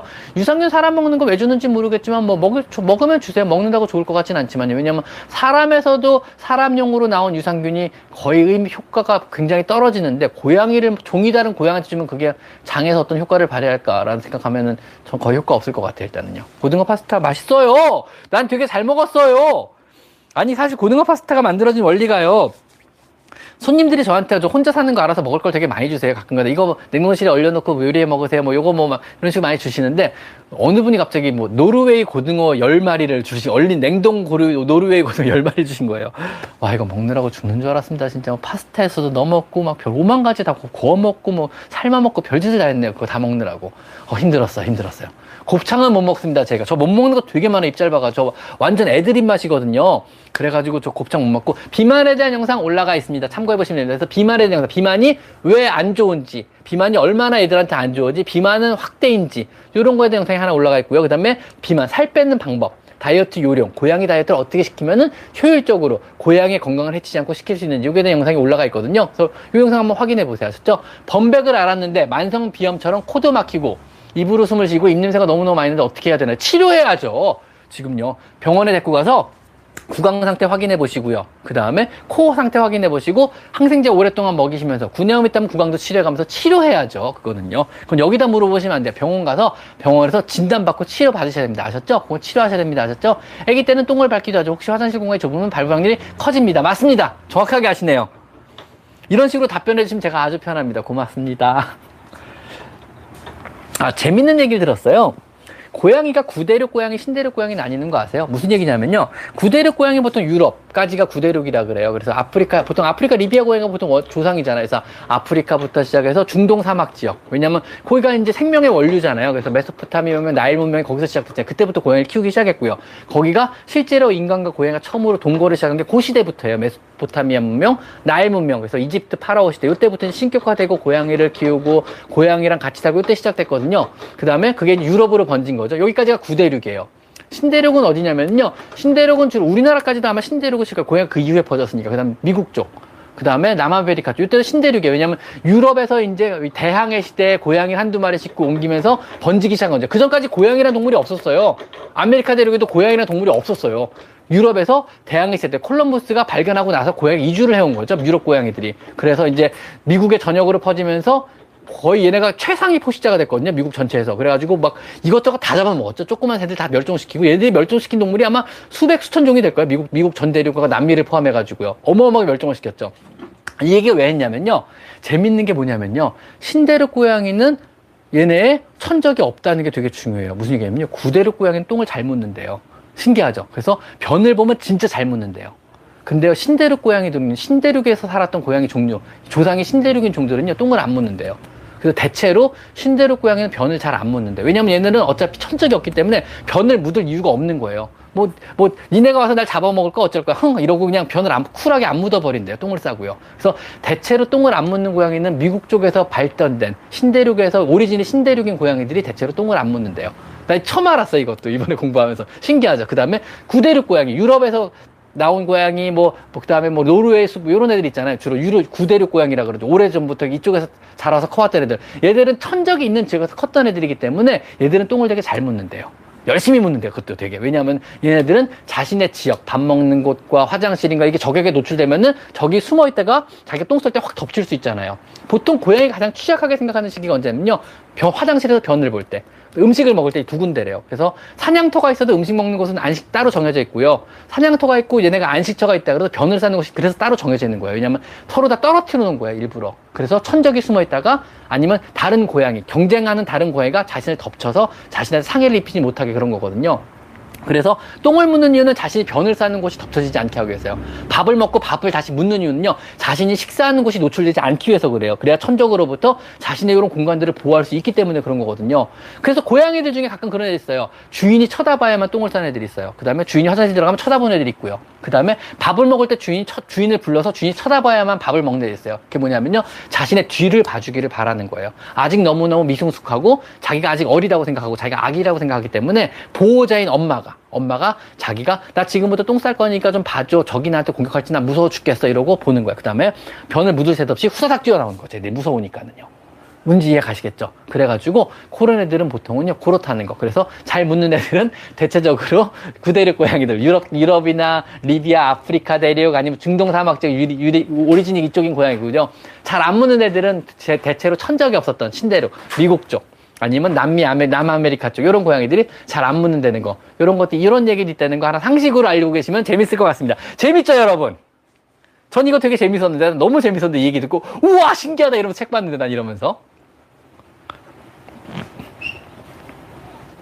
아 냉장고 아 발을 정자 쓰라는 얘기가요. 보통 이제 큰 애기 고양이한테 안 통하고 큰 고양이가 물면 발을 아니면 강아지가 물면. 그러니까 내 손에 이불 대는 순간에 일어나서 냉장고 가서 발을 정자 쓰세요. 이게 뭐냐면요. 발을 정자가 큰 힘이 있는 건 아니지만 이거예요.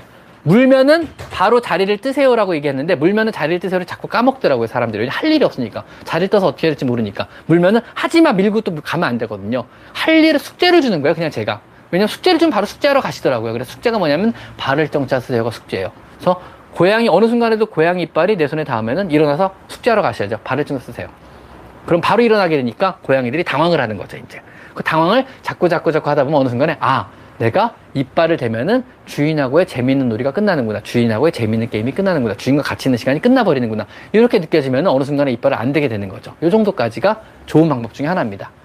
3개월 된 아기 냥이가 손발을 묻는데 어떻게 훈련해요? 훈련 안 돼요. 왜냐하면 너무 어리거든요. 그래서 교육시키거나 훈련받을 거 없고 말해도 알아듣지 않아요. 어차피 훈련이 안 되고요. 두 번째, 3개월 된 아기는 원래 물어요.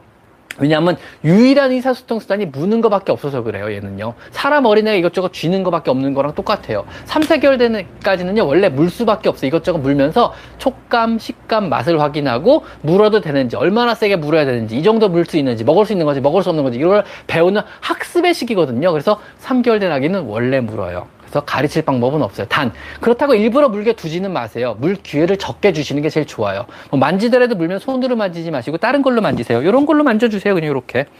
놀 때도 손으로 놀아주지 마세요. 장난감으로만 놀아주세요. 그리고 물면 자리를 피하세요. 그래서 최대한 손이나 발이 얘의 이빨에 안 닿게 노력만 해주세요. 그리고 물면은 야단치시도 밀어내지도 물면 안 되라고 그러지도 아야란 소리도 하지 마세요. 그냥 건들지 말고 일어나서 딴 데로 가버리세요. 원래 교육도 안 되고 알아, 알아, 알아, 알아듣게 말, 말할 방법도 없고 알아듣게 할 수 있는 방법도 없으세요. 그리고 원래 물어요. 아셨죠?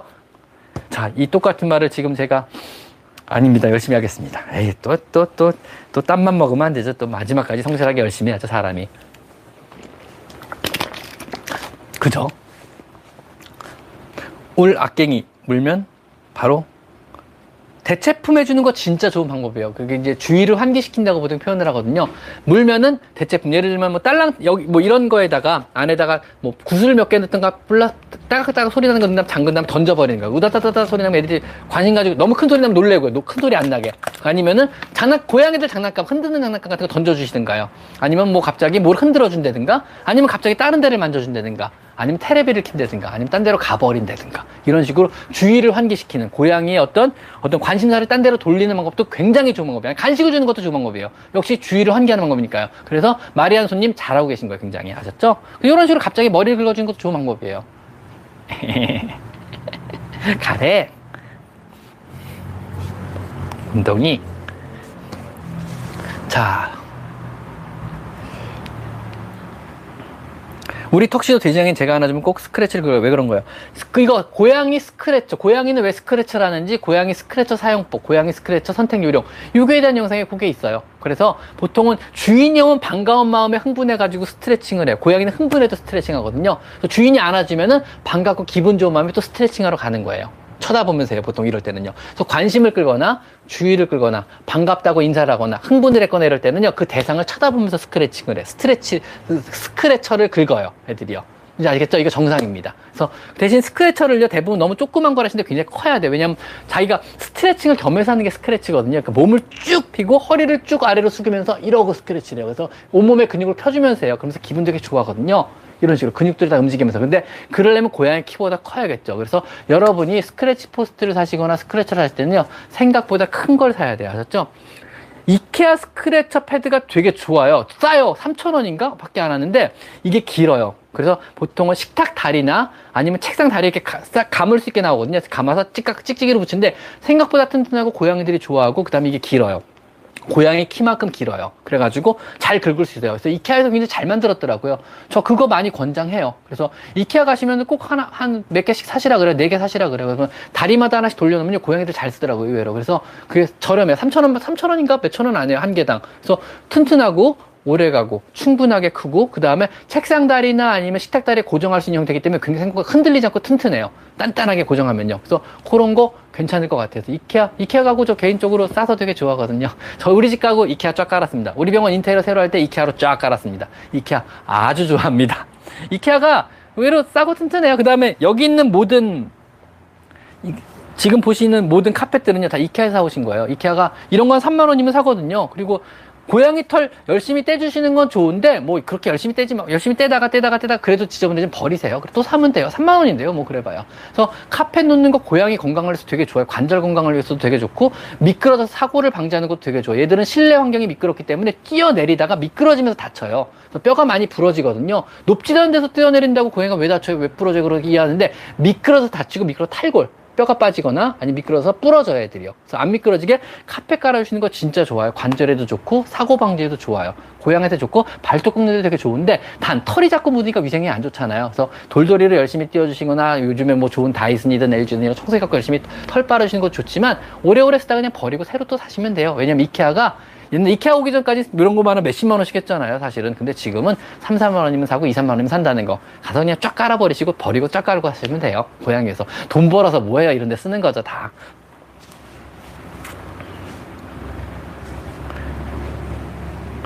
자.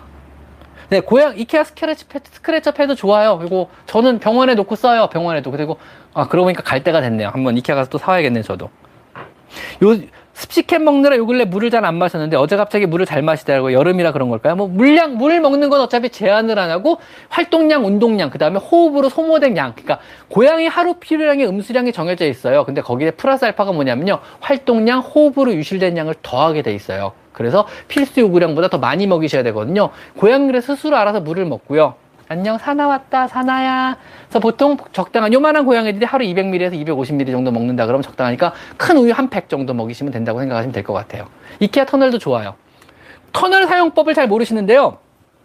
그냥 제가 항상 드리는 말씀이 혹시 출퇴근을 하시는 분들 있잖아요. 고양이 하루 종일 혼자 있는 분들은요 터널을 맨날 맨날 접어주세요. 그리고 출근하기 전에 펴놓으세요 사방에 여러 개를요. 그리고 박스도 몇 개 갖다 놓으세요 그리고 장난감 몇 개 던져주고 출근하세요. 퇴근하면 다시 접어놓으세요. 그러면요, 고양이들이 낮에 좀 덜 무료해요. 어, 와, 터널 생기면 애들이 또 막 놀거든요. 터널에서 막 뛰어다니고, 자기 혼자 상상의, 얘들 상상의 나래를 펼쳐요. 혼자 스스로도요. 상상의 나래를 펼치면서 혼자 사냥을 해요. 매복도 하고, 갑자기 덮치, 스토킹도 하고, 덮치기도 하면서 가상의 장난감이든 가상의 사냥물을 대상으로 숨어 다니면서 혼자 사냥하고 놀아요. 폴짝폴짝 뛰면서요. 근데 저녁에 들어오시면 다시 접어두셔야 돼요. 안 그러면 금방 질리거든요. 그러니까 질리지 않게 자꾸 터널 여기저기도 해놓으시고 여기저기 해놓으시고 특히 합사할 때 초기에 터널 놔주면 애들이 안, 심을 많이 해요. 왜냐면 수, 터널 속으로 숨어 다니면서 불안해, 불안, 자기 불안하게 만드는 대상으로부터 자기 눈을 피할 수가 있거든요. 그래서 그 보통 합사할 때 합사 스트레스 줄이고 적응을 조금 더 빨리 하는 게 숨숨집하고 터널이에요. 숨숨집 터널을 많이 낮추고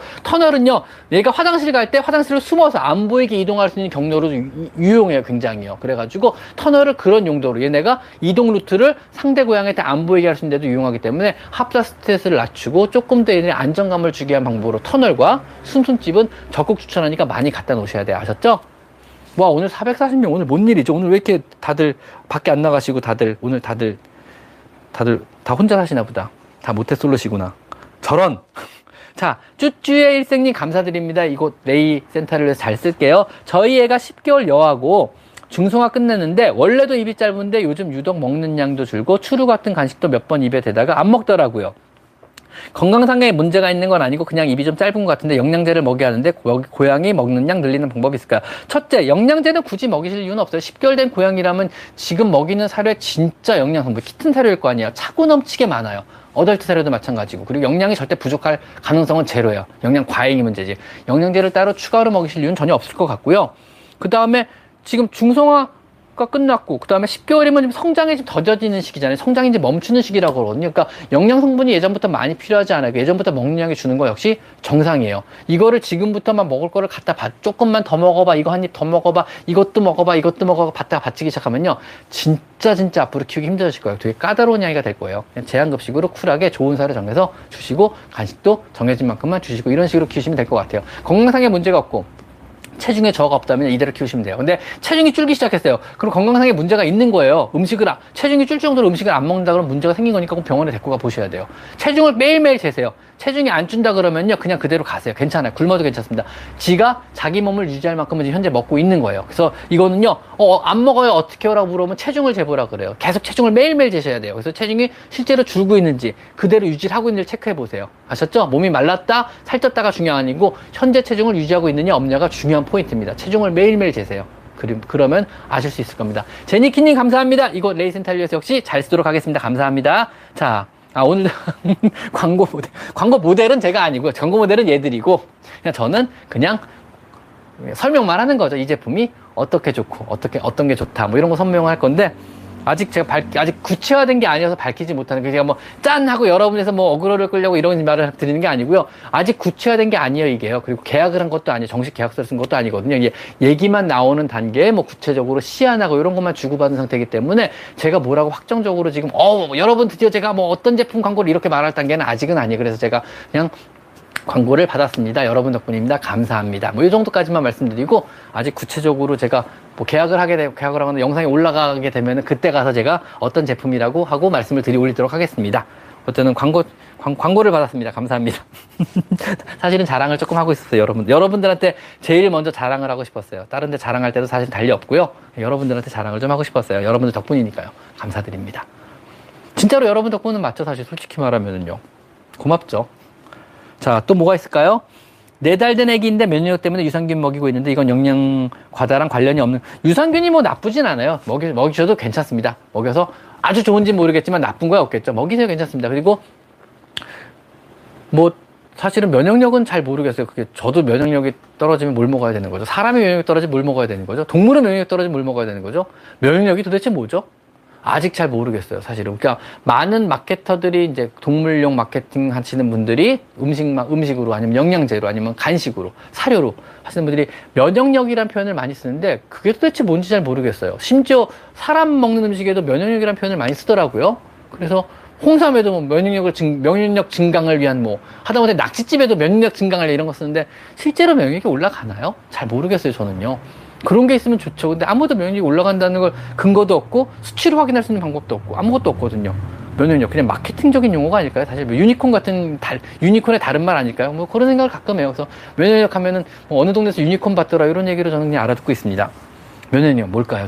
정말 홍삼을 먹으면 면역력이 오르나요? 진짜 잘 모르겠네요. 저는 고찬민님 감사합니다. 어디 보자. 이제 7시 1분이다. 요 고찬민님 질문을 마지막으로 오늘은 마무리를 하겠습니다. 감사드립니다. 힘들어. 사실 지금 좀 목이 잠기고 지금 말이 막 헛나오고 있어요. 헛소리하고 있어요. 면 얘기하고 있고 지금 큰일 났어요 지금. 고차미님.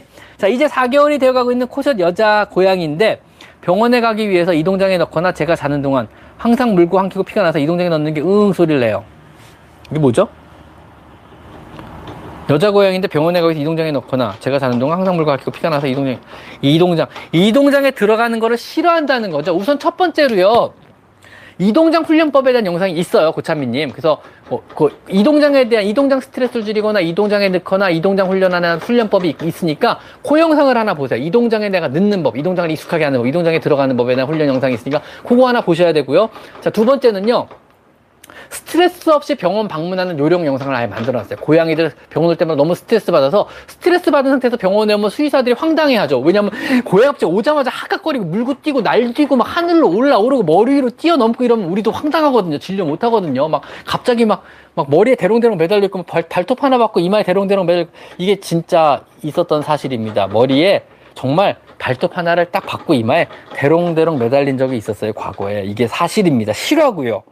이런 적도 있었거든요. 그래서 이 정도까지 스트레스 받으면 안 되거든요. 병원은 항상 안정적인 상태로 병원에 도착을 하셔야 되는 거거든요. 그래서 내 고양이 스트레스 덜 받고 병원에 방문하는 요령. 그래서 스트레스 덜 받고 병원에 가서 스트레스 덜 받고 진료를 하고 스트레스 덜 받고 다시 캐리어를 타고 스트레스 덜 받은 상태에서 집에까지 무사히 오는 이 일련의 과정에 대한 영상도 제가 이미 만들어 놓은 게 있거든요. 그러니까 그 영상 두 가지만 한번 참고해 주시면 충분한 답이 될 거고요. 그두 영상을 보시고도요.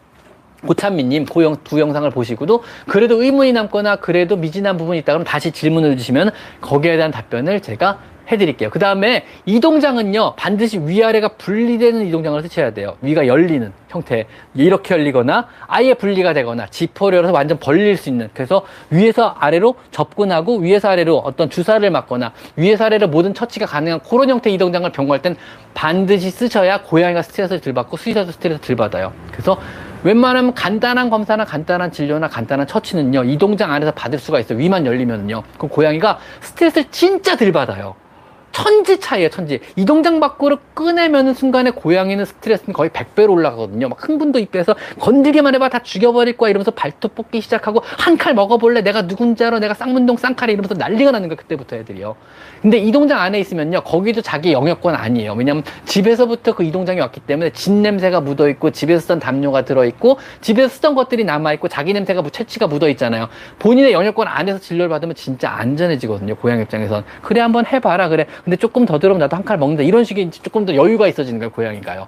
그 상태에서 이 동장 안에서 우리가 뭐 주사를 놓거나 간단한 검사를 하거나 간단한 소치를 한다 그러면 진짜 편해요. 여기서 팁 하나 더.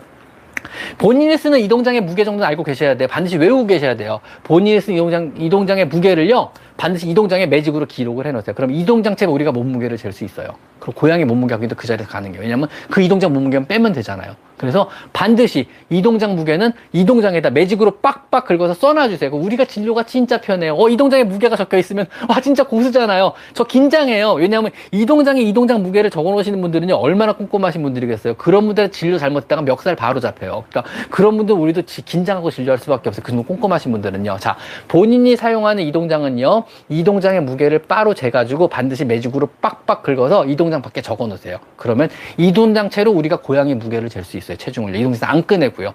이 동장에 꺼내서 고양이 무게 재는 것도 우리 입장에서 한 고개에 들어가요. 특히 싸나운 애들 같은 경우, 특히 긴장하거나 흥분을 한 상태로 병원에 도착한 애들한테는요, 우리가 무게 재는 것조차도 굉장히 큰 부담이 되는데 이 동장체로 무게 재면 얼마나 편해요. 고양이도 스트레스를 받고요. 이분이 아시겠죠? 이 동장 무게 미리 알고 있어야 되는 거. 이 동장은 위아래가 분리되는 걸 쓰셔야 된다는 거.